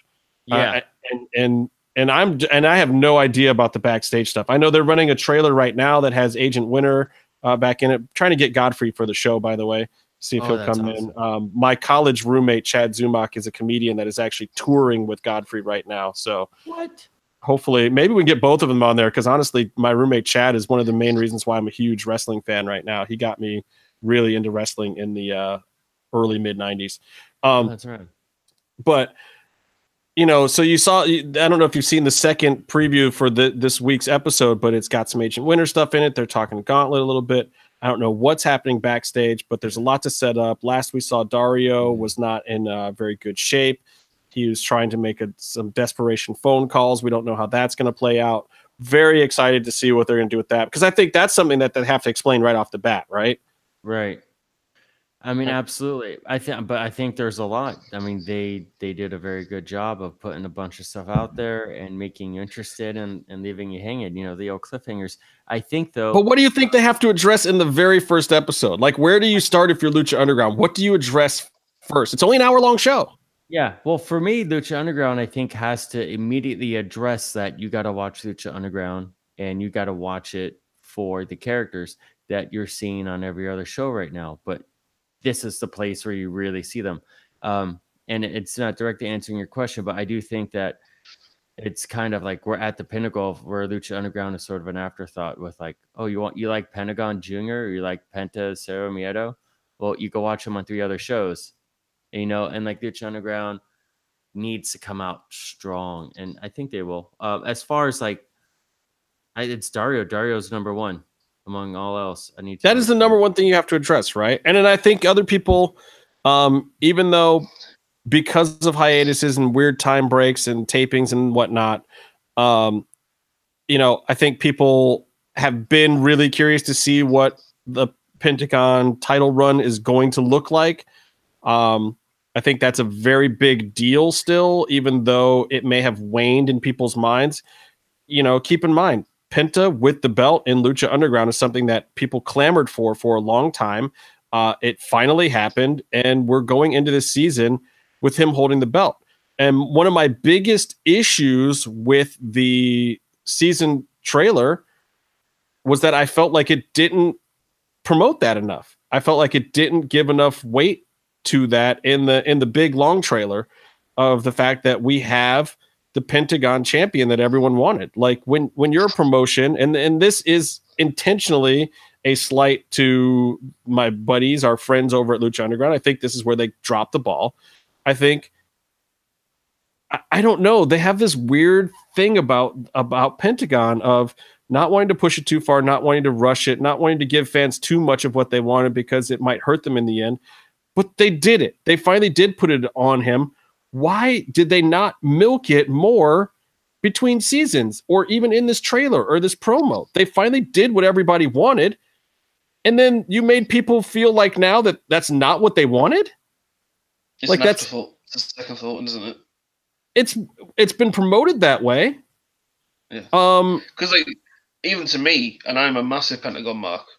I'm like, oh, he's still cha- he's champion. yeah, like no I'm one's not, yeah, no one's talking like even to the point where he had his his his impact run and people were forgetting that he's the current Lucha Underground champion storyline wise. That's it. Yeah. It's him. And it was something that everybody wanted for a long, long time. And and um I really feel like they missed an opportunity with that trailer to push whatever Penta's storyline is going to be for the season. I know they had all these cool shots and these cool other characters, but a that trailer wasn't under any specific time constraints. It could have been as long or as short as they needed.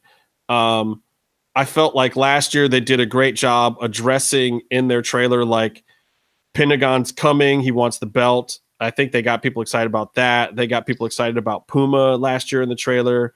They got people excited about the new guys like Dante and whatnot with the trailer. But then this year, I think they got people excited a lot with the new characters. And I think they missed with some of the old characters.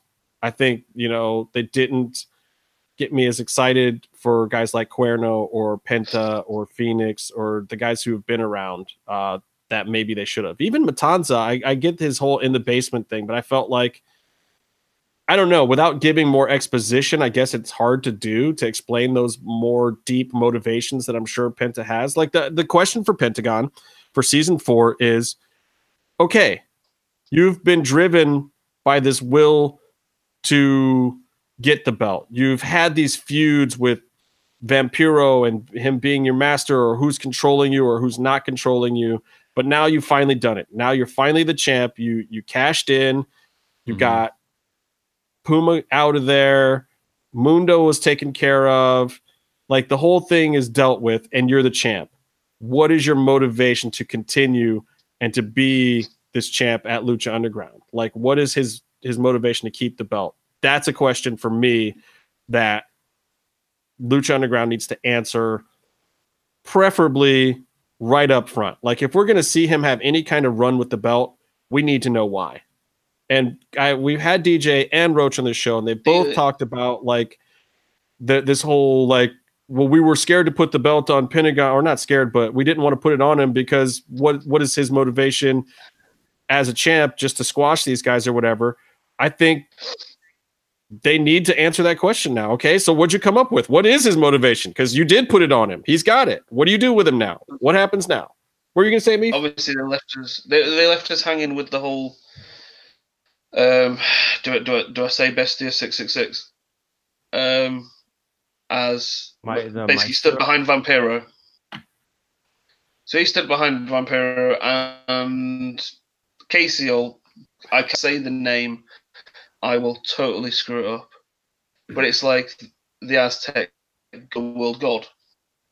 Right. So we we have this other Um, this other maestro that that most people was are pretty sure was Bestia six six six, but it's not going to be him. I can tell you that much because he is not in Lucha Underground. yeah, headdress. The headdress was like I would be, you know, wearing, and it was obviously Bestia's uh, face paint, but obviously, as you just said, not going to be him. So that seems to have just dropped off a cliff. But maybe, maybe not. I mean that I that would put something into. I, I- and and I don't- use in the trailer though.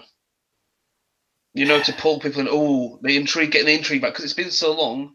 People's intrigue, and they, they f- most people will have forgot because that was just a Maybe tiny they want to save it little for season three seven. second. Yeah, Yeah, sure. you know, it's it's a good point and it's a tough one because you know, realistically, what are their options? They drop the storyline altogether, they put someone else under the hood, they downplay the storyline. Um, who knows? I mean, my my gut tells me that they still do something with the storyline. Um, but maybe presenting that at the end of season three was a mistake. I don't know but it gives them options and that that gives me hope because you know the best thing you can do with Chris DeJoseph is you plant something you don't point it in a specific Yes. direction and you leave it there as a resource for him to write his way out of or into whatever the next thing is It is kind of cool. Uh, some of their Listen. heavier things, some of their bigger things, they've kind of. It's been like the long play. It, you know, it kind of holds for a bit, like the whole um, weapons of mass destruction match um, with Marty and and Killshot. You know, they held that until the next season. You know, like some of their bigger things, they kind of hold on to and keep in their pocket. So, I mean, I who knows? Who knows when we're going to see any With- of that stuff? I think we will. with that I think they- vignette- with it, they've established the trust that if they dangle something out, if something exists and makes it on the show, and it's a setup, there, there will be a payoff. it's I just think that vignette could have been it you use the trailer if you know what I mean. You don't I don't use think that. it's a story related vignette at all. It But, was, it, but it, it, it, it, it becomes one because of who it basically refers to Pentagon, and it puts some Oh, no, stuff. I'm that's what I'm saying. That that for me, I oh, meant the trailer. sorry. Yeah, That's no, I- right. I would, I would, That's a big question. I would have used that at the end of the series.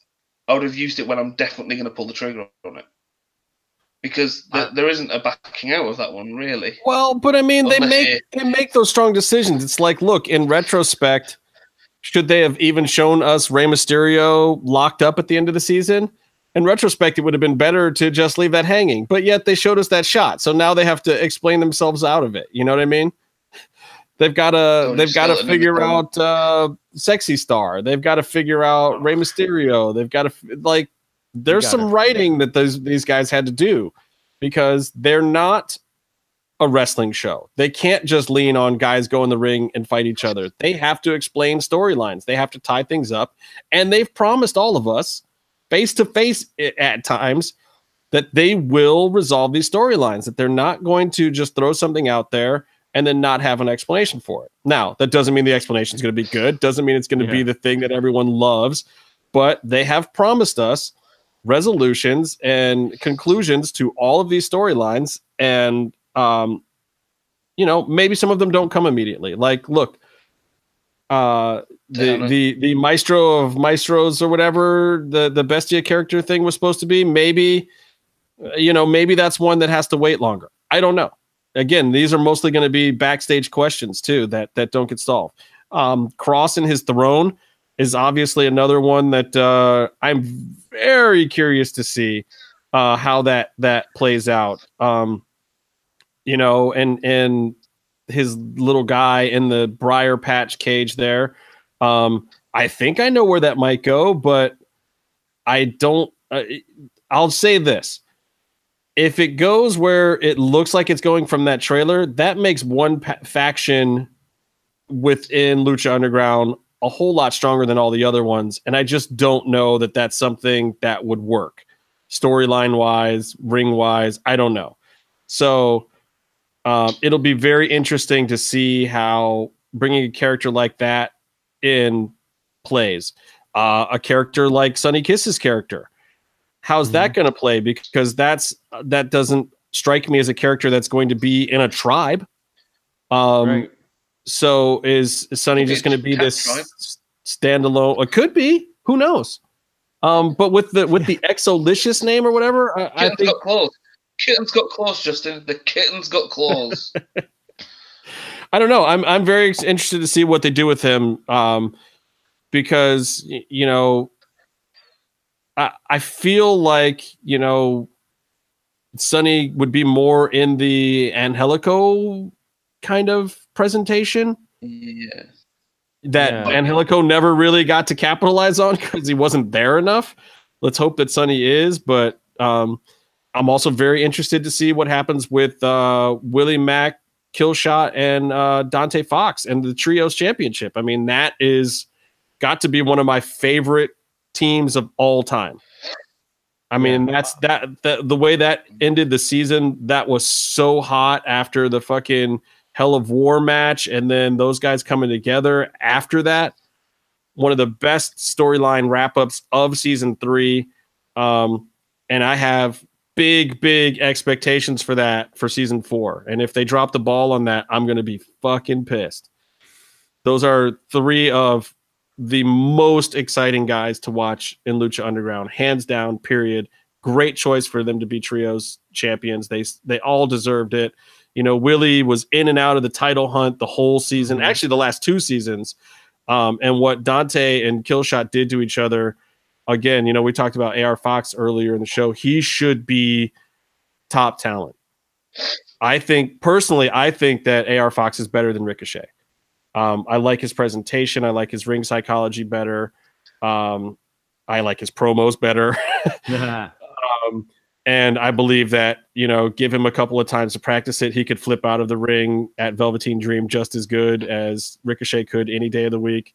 Well, you know it's funny? Um, during the Super Juniors, there was a Will Ospreay match where uh, was it him?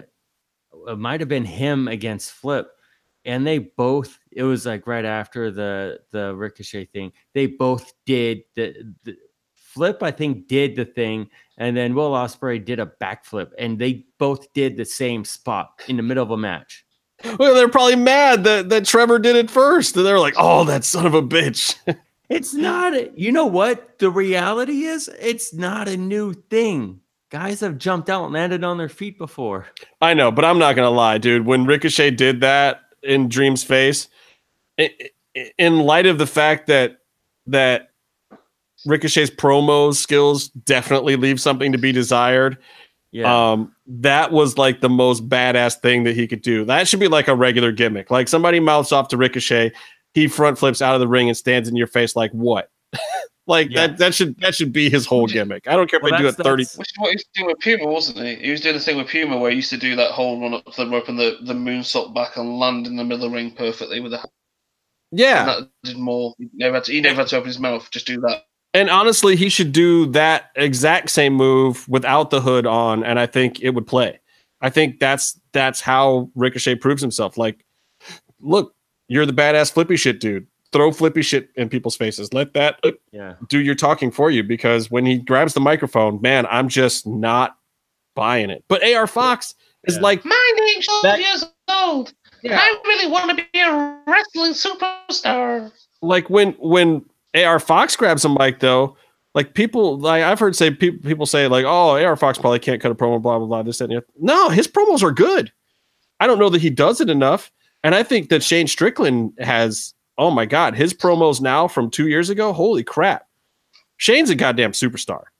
Uh, Shane Strickland is uh, like I hope Lucha Underground can hold on to him for a while because he every bit to me could be main talent roster at WWE tomorrow. Um, you know, and yeah. he's been He proving that out fill on the a little bit indies. What's that? He, He needs to fill he out a little bit. needs to, to drop in good entrance. I don't think that would be hard for him though. If you sent if you sent him to Performance Center for three months and just Yeah. gave him some direction, gave him those nutritionists and, and the right weight room, Yeah. he, he he's a guy that follows directions. He's a team player. He's great in the locker room. He's good on the mic. He's got a good look and presentation. He knows how to handle himself with talent. He knows how to work a match. He can call it in the ring. He can work it out in the back. He doesn't miss spots like anymore. Um, you know, I think I'd love to, I'd love to see him get I'd love to see Killshot get squashed by Kross a couple times in Lucha Underground, get a couple receipts, and then I'd love to see Killshot, um, you know, graduate and maybe move on to WWE at some point. As much as I love to keep him in Lucha Underground, I think that Shane, honest to God, belongs in WWE. Dante, however, I want to keep him in Lucha Underground forever. yeah. How tall is Shane Strickland? Uh, I think he's over five six? eleven. No, I don't think he's over six. I think he's five eleven, uh, maybe maybe Get six. heels. I mean, then it gets Give him a step dangerous, in the hill. you know, 205 territory, unfortunately. I mean, he's great, and hopefully, you know, Well, and that's that's the tough part, but that's why you know you have places like Lucha Underground and TNA and whatnot. But Yeah. I don't know. So those are the things I'm looking forward to from Lucha Underground. Um, I it's going to be interesting. I'm going to be very interested to see uh, the response. You know uh, what people say about some of these guys coming in. You know we've talked a little bit about the uh, the the lack of luchadors and you know bringing in some some weros as they say I see white people. can you say hey, that? Jeff? hey, look I, I and i can absolutely say it i'm going to say it about new japan too um yeah. Yeah. new japan is is whitening itself up a little bit now they've got this dutch president guy who uh speaks a lot of different teeth. languages and um a lot of uh, a lot of white guys that won a lot of belts at dominion A lot of Canadians, eh? A lot of Canadians, a Mm. lot of Canadians, a lot of white guys winning, a lot of white guys went over. Every title changed. In fact, did it, yeah, did any Japanese guy win a belt yesterday, or whenever Yeah, it was two days ago? Takahashi. Hiromu. All right, well, so give me the give me the breakdown, Byron. What was interesting about New Japan, Dominion, and Uh, where do you want to me, start? New Japan shows. Well, uh, I mean, we're, we're going long like we usually do, but uh, I'll just I'll try and be brief about New Japan. It was a great card, top to bottom, great performances, top to bottom. For me, um, the post intermission matches. Uh, I don't know if Dominion had one, but usually they have um, intermission, and then you get into your main event. Right, second second half matches. second general. half matches. So you have, uh, I think for here you had your three, your three last matches, and they were all incredible for different ways. Um, you have the junior heavyweight, and then oh, you know what? Throw in the tag matches. The Bucks won too, which that's a big deal. They're heavyweights, um, but still they got the Bucks of all people got overshadowed. You have the junior heavyweight, which is a great match, told a great, interesting story, and had its own deal. Then you have the intercontinental match, which had its own presentation and story, which is completely unique. And then you had the heavyweight match, which is the main event, which blew everything that's ever been in the wrestling, you know, in the world of wrestling. It just blew it all out of the water. Um, and it was all really, it's just all you got to watch, if anything, because it goes really long and you don't have all the time in the world to watch every single show of every promotion. Watch those three matches.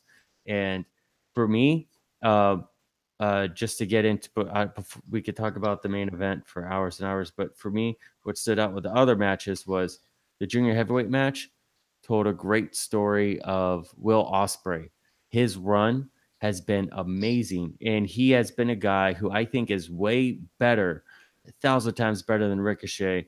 No slight to Ricochet. I love the guy, and he has been the hero of Lucha Underground, my favorite wrestling show uh, you know, and so he's great. Will Ospreay um, is way better than he cuts emotional promos and he does the flippy stuff in a way that works because he used to be he's bulked up a little bit. He, I was just gonna say his look yesterday. Yeah. I don't know how he's getting it. Don't really care. Works. yeah, and- absolutely works. He's looking bigger now. Um, if he can maintain and, he's the tall. flippy shit style and he can get a little more of that uh, that chisel on him, and he doesn't have to go too far. But I mean, like he looks more credible and strong right now than like a Finn Balor, right? Prince Devitt, whatever.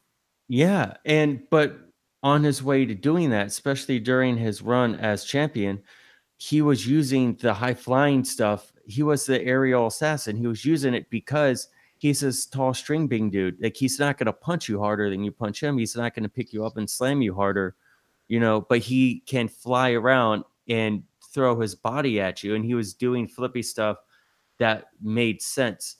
And this match was not his flippy match that he's done in any of his other defenses. And every single match, he has continued the hurt neck storyline and he has nearly taken his head off in every match. And it's been such an interesting, like Okada had the over year long story of being champ, and and Ospreay had his run, where his reign told a story all the way through. And you see him, he wrestled a heavyweight match Right. for him. And it wasn't slow or boring. It all made sense. But it was, he wrestled a heavyweight style. And you saw, because he was selling the neck in a way that worked, that you saw like, this is a guy who had to make a change. He's still doing stuff, but he had to make a change in how he fights now because of his neck. And ultimately, his neck, you know, didn't, his neck, it, the title reign for his neck ran ran out. Like his neck couldn't hold up anymore, and he lost. He took that power driver, that butterfly power driver, which is Right. insane. And by the way, Takahashi's uh, uh, triangle choke, I think, is one of the better ones you're going to see in wrestling for the most part. Uh, it's so hard for me to watch sometimes because it's like, Jesus Christ, can you tuck? Can you pretend to tuck your foot under your knee? At least He can does. pretend to cinch it in and then just kind of twist a little bit to give the guy some air so you're not actually choking him out.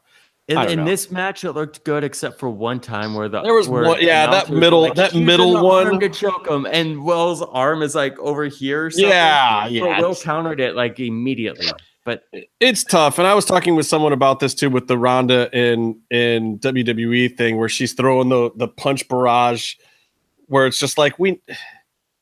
It's so not really MMA that it's almost hard to take from people who can really do those things. Um, and I kind of had that issue with the triangles in this match, but still, phenomenal match. Phenomenal match. Loved every second of it. It made perfect sense. And you're right about Ospreay's current presentation is the best it's been. Yeah. It it really makes me look at him like a guy that deserves to be every bit as big as Devitt was when he was around, or AJ, or any of those guys that came in. So, you know, stick him in the Bullet Club, make him the next guy.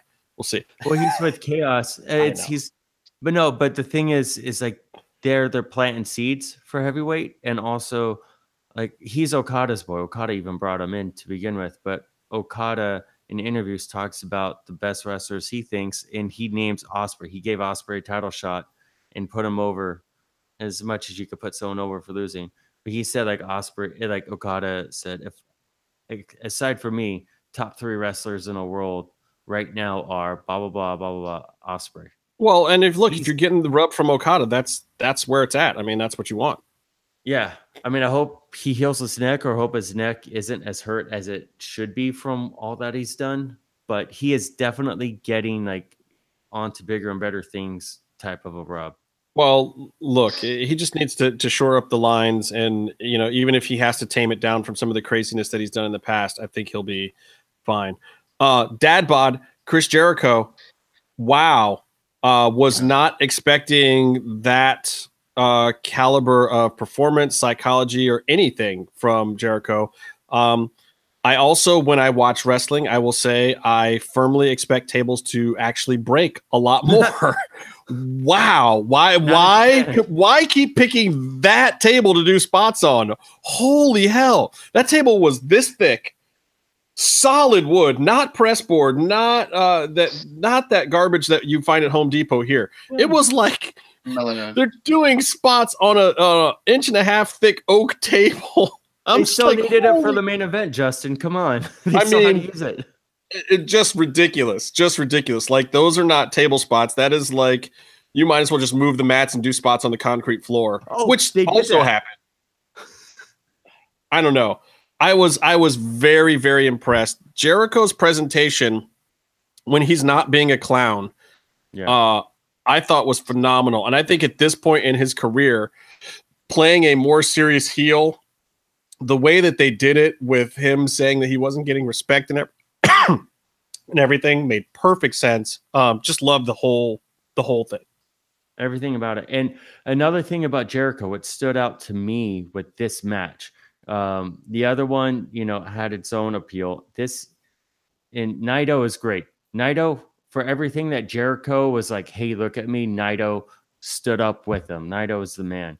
But Jericho, above, you know, more than anyone else in wrestling, um, I think, knows the value of looking special looking unique, looking different. That's he's been stealing. He he plagiarizes pop culture references, and he's been doing it from the very beginning. But you know what? He does it right. He does it better and more interesting than anyone else, and it works. It's not a bad thing. It's a good thing. He markets himself as better and different. And in New Japan, in New Japan, he's doing all of his promos. Every visual, every bit of footage you see of him is different than anyone else. He does, he did like the very beginning, he was in like the warehouse and he looked really cool. That stuff was like, that was awesome, badass cinematic stuff. And now he's doing different cell phone videos, uh, promos, and that fits the storyline, but also you don't see anyone else doing that. And also, each one is a little different. And then there's other things where he does major angle work with Omega during their thing, during doing press conference stuff. Yeah, And no, uh, I, I really like the press conference angles that he's taking Yeah, because it's really it's all. it's fresh. really what his character should be too of like this guy who's a little bit bitter that he doesn't still have it that he's not necessarily still at the top of his game that people should appreciate him that he should have an easier time of things yeah. at this point because of who he is and he's playing that bitterness perfectly like a guy who doesn't understand his own flaw he's not playing it tongue in cheek at all. He's playing it dead serious and it's great.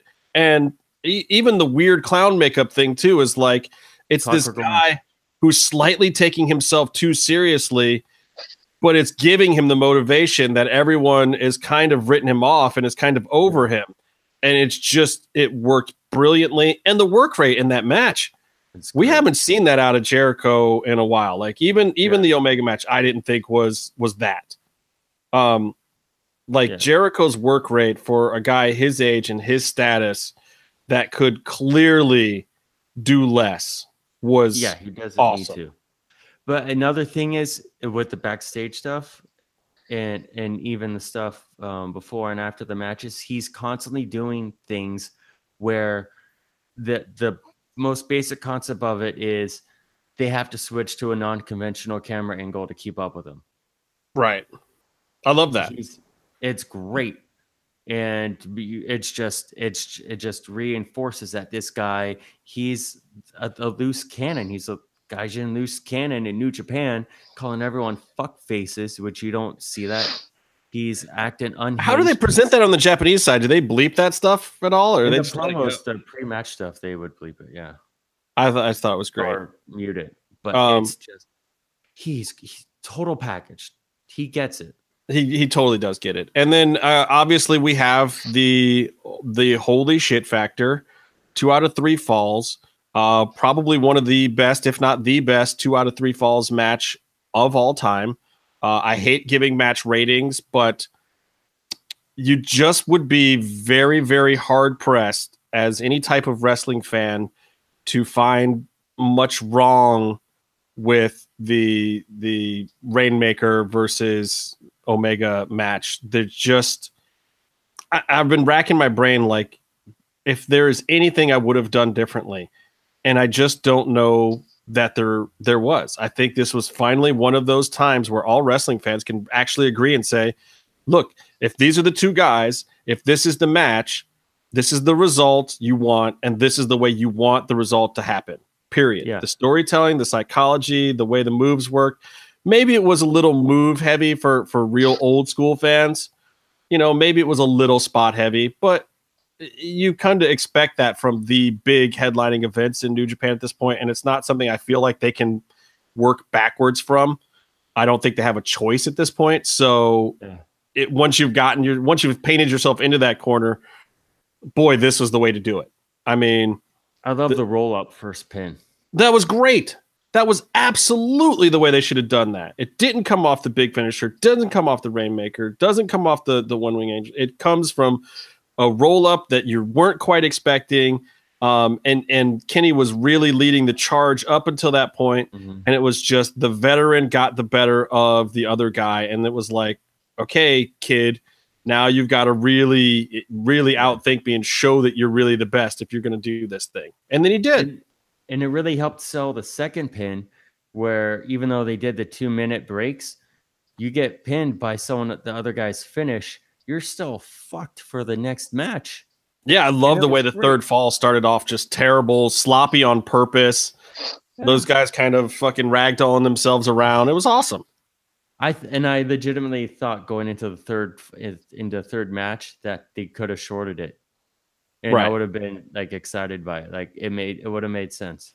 But here's the thing that you learn about uh, Kenny Omega's gas tank in particular, and Okada's has gotten much much better too. Um, Yeah. But uh, when Kenny goes to cut the promo after the match, and he's got to think, and he's doing it in Japanese to start. Um, he was totally there, totally present, not that gassed at all. The dude's amazing. Um, I don't know, you know, what kind of supplements he's putting in his kelp shake in the morning, but whatever it is, is clearly working because he was there, had all his faculties, had just wrestled one of the best matches ever for over an hour.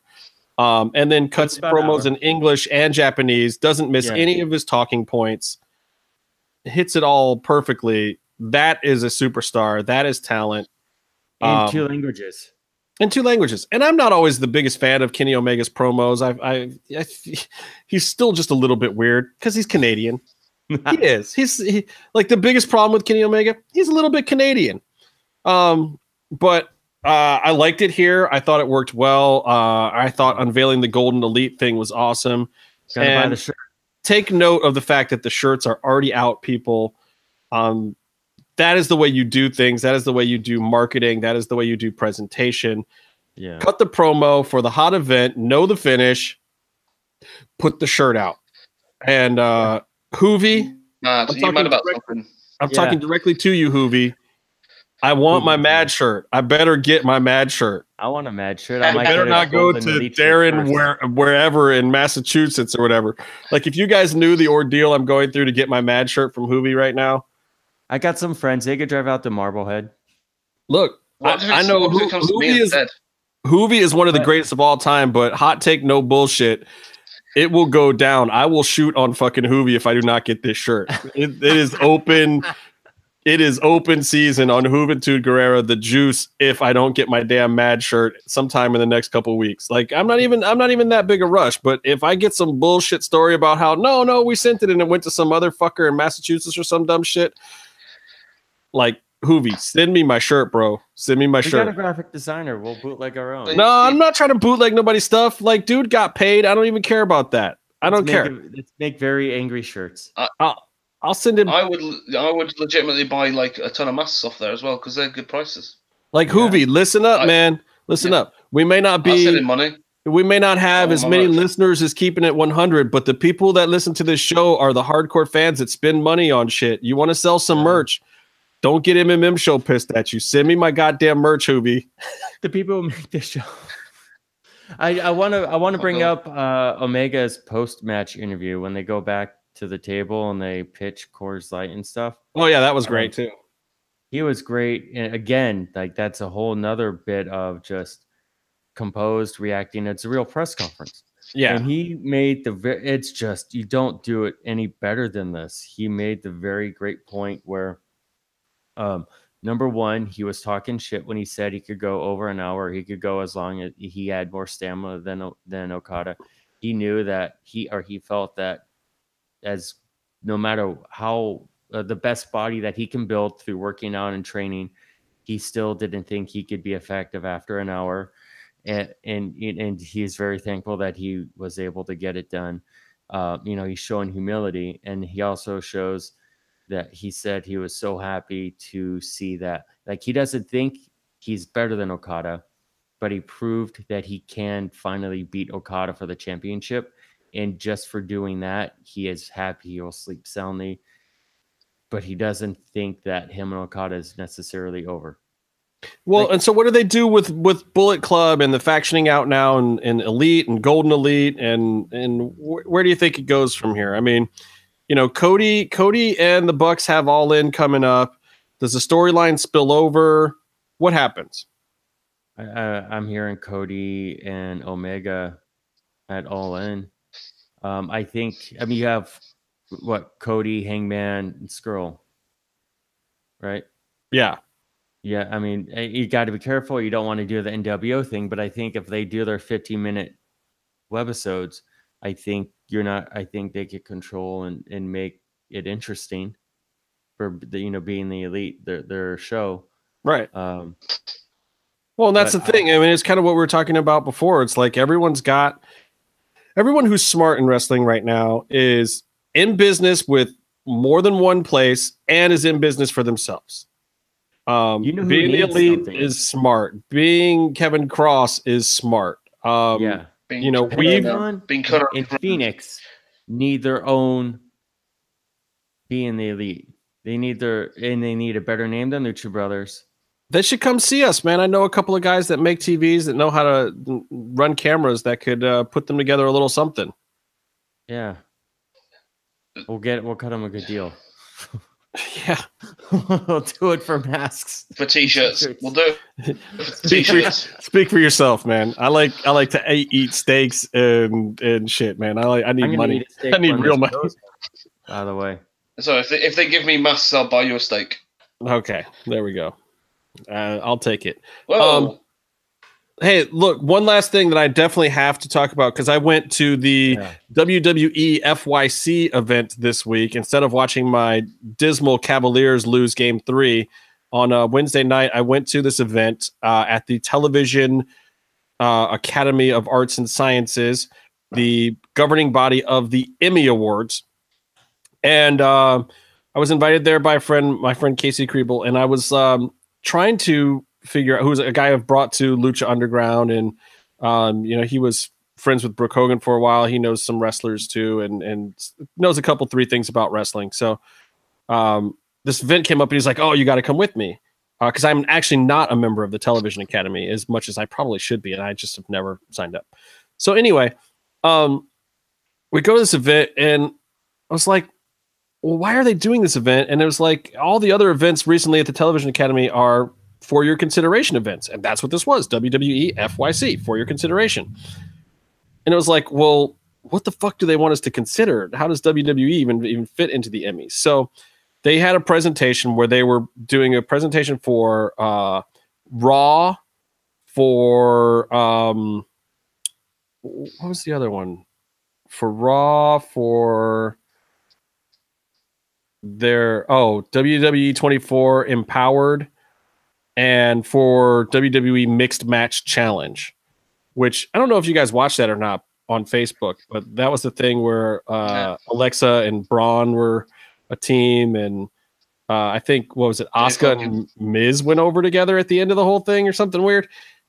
It was actually pr- pretty good, and it did big numbers on Facebook. So um, basically, they're trying to be considered for Emmys for those things, which was weird. But Stephanie McMahon came out, did, did a great presentation the whole time. She was the moderator the whole time. Um, this was kind of like those Paley events, you know, where you have a panel of people that come out, they talk about their show, they show some video and whatnot. Super cool. Um, the uh, the New Day came out, did some comedy stuff at the very beginning to introduce Steph. Steph came out, she put on a package from The Rock, which was kind of interesting. Though Rock was stumbling and fumbling through his whole thing on set, and they didn't really edit it. Um, it was not as smooth as some of his other stuff, but it was completely unrehearsed. I mean, he's just talking off the head, just a lot of ums and ers and ahs. But you know, one of the biggest movie stars in the world was part of their presentation, not on stage, on a video package. Then they brought out Shawn Michaels, Triple H, Charlotte. Um, it, it was crazy. Well, Oh, and, and and Roman Reigns. Uh, yeah, and Charlotte looked great. I don't care what anybody says. Charlotte looked great that day. Um, that was in that panel. That panel was talking about Raw. Obviously, Shawn was able to talk about the very first Raw since he's that freaking old. Um, and H wasn't very far behind him, believe it or not. Um, you know, and then Charlotte and Roman were able to talk about the new stuff. Uh, Roman, thoroughly uninteresting, boring, exactly what you would expect. Charlotte, was piece of shit great. um, and Charlotte, Charlotte really kind of spoke from the heart about um, how weird it was for her coming in, everyone looking at her to kind of take on her dad's legacy, but then to have actually earned her dad's respect during that whole process and to now kind of be her own entity was pretty cool to hear and and, and very truthful and I thought was very interesting. Um, Triple H was was interesting too. Then the second one they brought out uh, uh, the the real life Uso family, uh, Naomi and her beau, her Uso, and uh, Alexa and Braun came out, and Alexa and Braun kind of stole the show. Um, that girl just has so much personality. Braun had a lot of personality. They were their chemistry on stage together was awesome. It's really cool. Um, but what really stole the show is they started talking about that WWE 24 Empower thing, and they brought out uh, a ton of the women's division, including Nia. Uh, I can't even remember who all was out there, but Ronda Rousey comes out last, and Ronda Rousey stole the show. She had this uh, drop neck pantsuit thing on that looked amazing, like best she's looked since she was doing magazine covers like four years ago. And Steph hit her with a couple of pretty hard questions, and it did not seem rehearsed at all.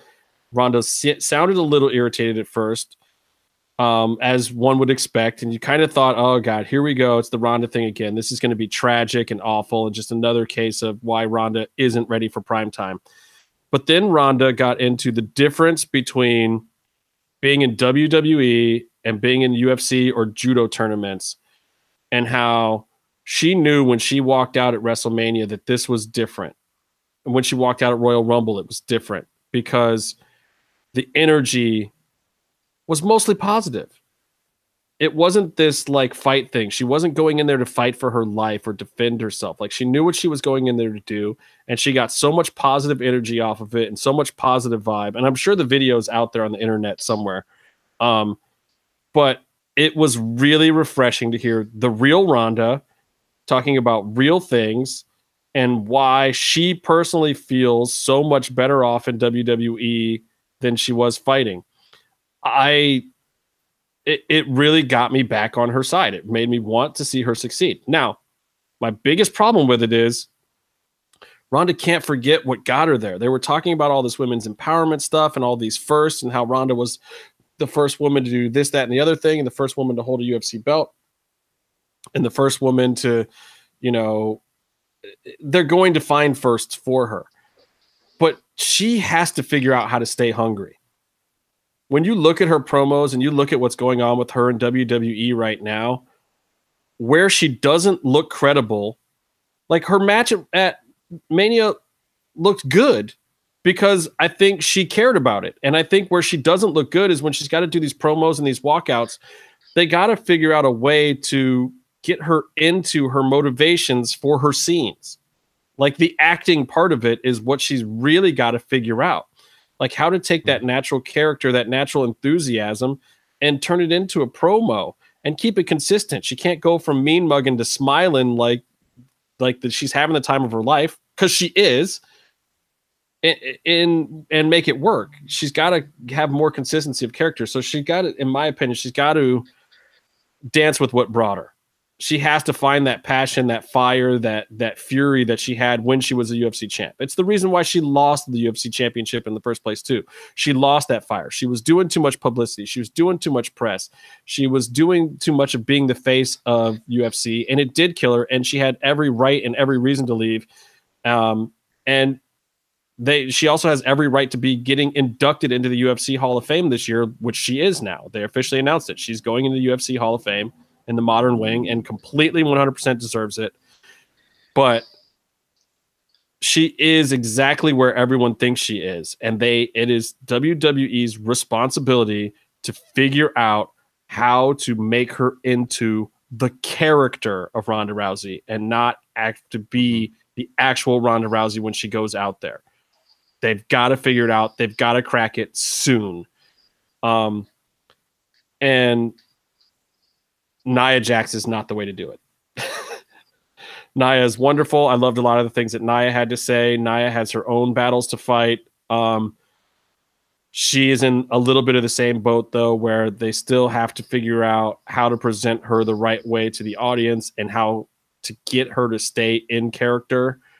Um, to to me at this point, it's a little too transparent that outside of the ring, Nia and Alexa are both really nice, awesome girls that are the best friends in the world. and that is absolutely 100% not their characters on television and it's translating through too much to TV and it's hurting the whole thing. They got to figure this stuff out. They got to figure these girls out. They got to give them characters and they got to make it a priority. You know, they've spent five fucking years on Roman Reigns now and it still hasn't done anything and they haven't put even half that effort into some of these girls. And they got to they got to divert some of the resources to that now. You think the Total Divas uh, show is getting in the way of that? A minor bit, but not a ton. I don't know. Yeah. I mean, I tend. Or do you think the audiences are too? I mean, I met someone recently who, uh, when I mentioned I was going to go to a wrestling show, uh, she was all, "Oh, I love so and so." Start talking about Nikki Bella and Eva Marie and Total and Total Divas or whatever. Doesn't watch wrestling, and I, I mean, I personally have an issue with a lot of the kayfabe sort of stuff. How it's all fake, but I kind of think the audiences are separate. But I think you can. I think you can break kayfabe all day long if once you get in front of the camera. I mean, like, look, we are just talking about the Chris Jericho thing. Yeah, like I I hear Chris Jericho on podcasts and stuff all the time. Like he's been he was talking about the NHL playoffs with Ted Irvin on keeping it 100 and whatnot. Like you know, he's outside of the kayfabe all the time.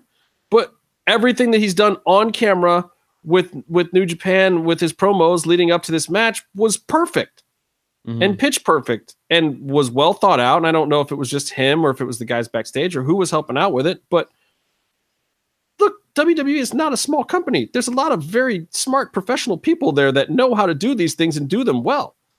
Like, why? I, I just don't think they're doing them. They have execution.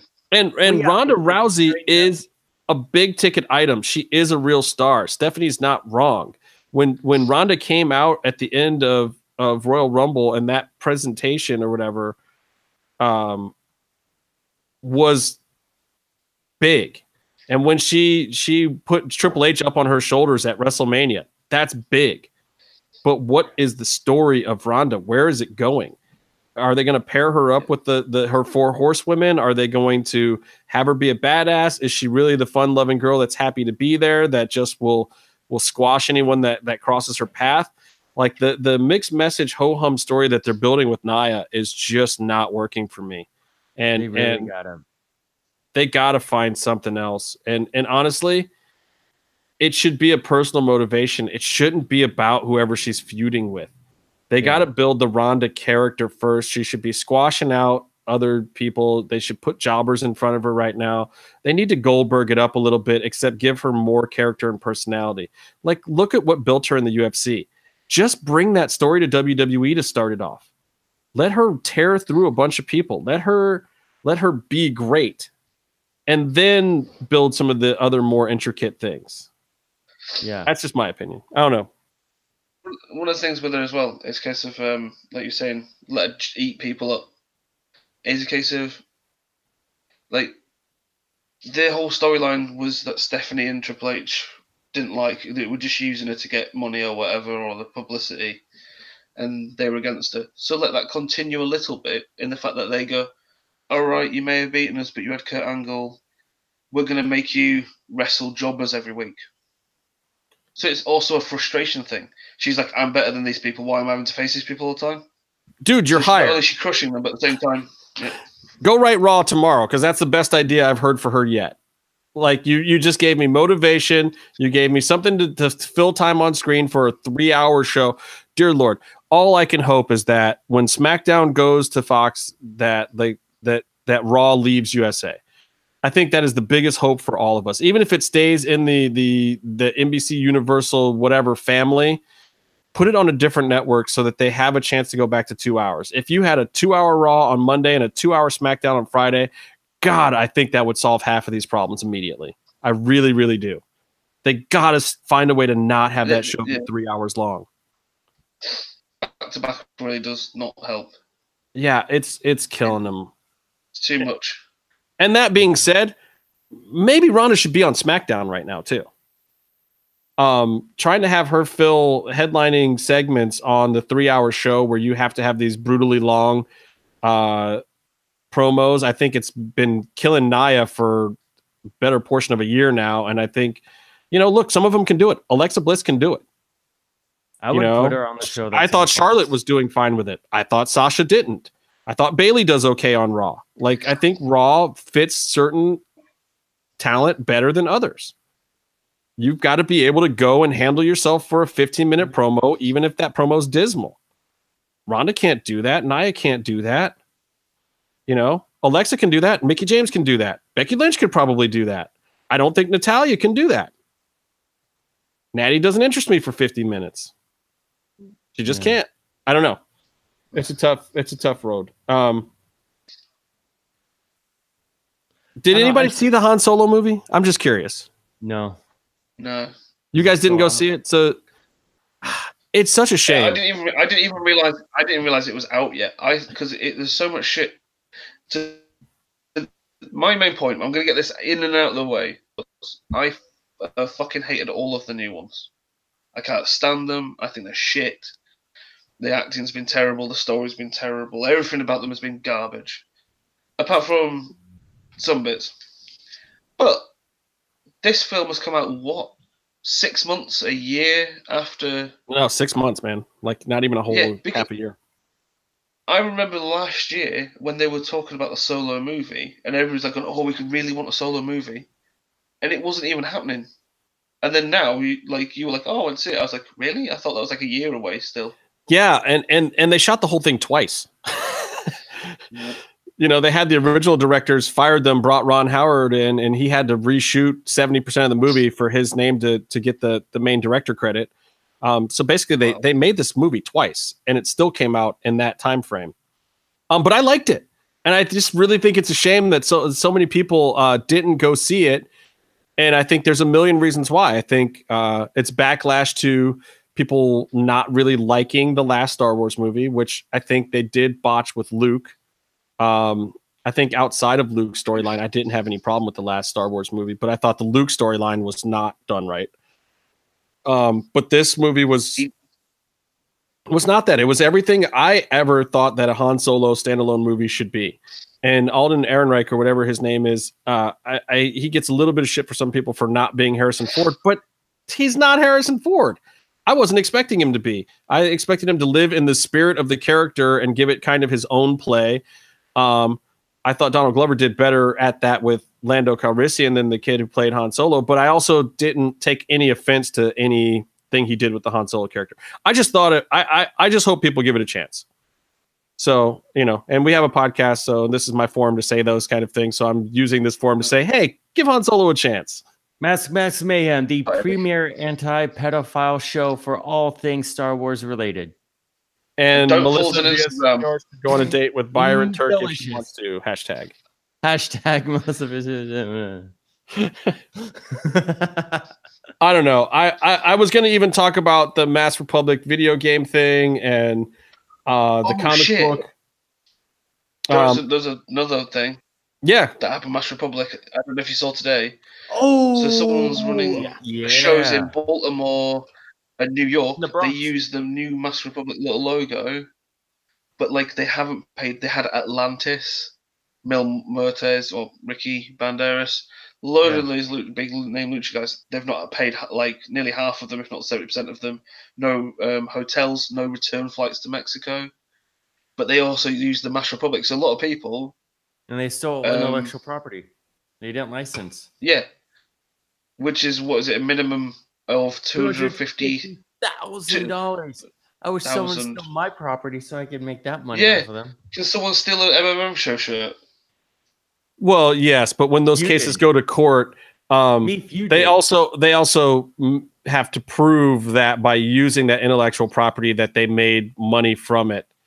Um, Yeah, but also they, now, sometimes they will them. punitively fine people that have in, inappropriately used them, but there's also been a lot of cases where punitive fines are not imposed um, because the use of the trademark information was not uh, something that actually made anyone any money.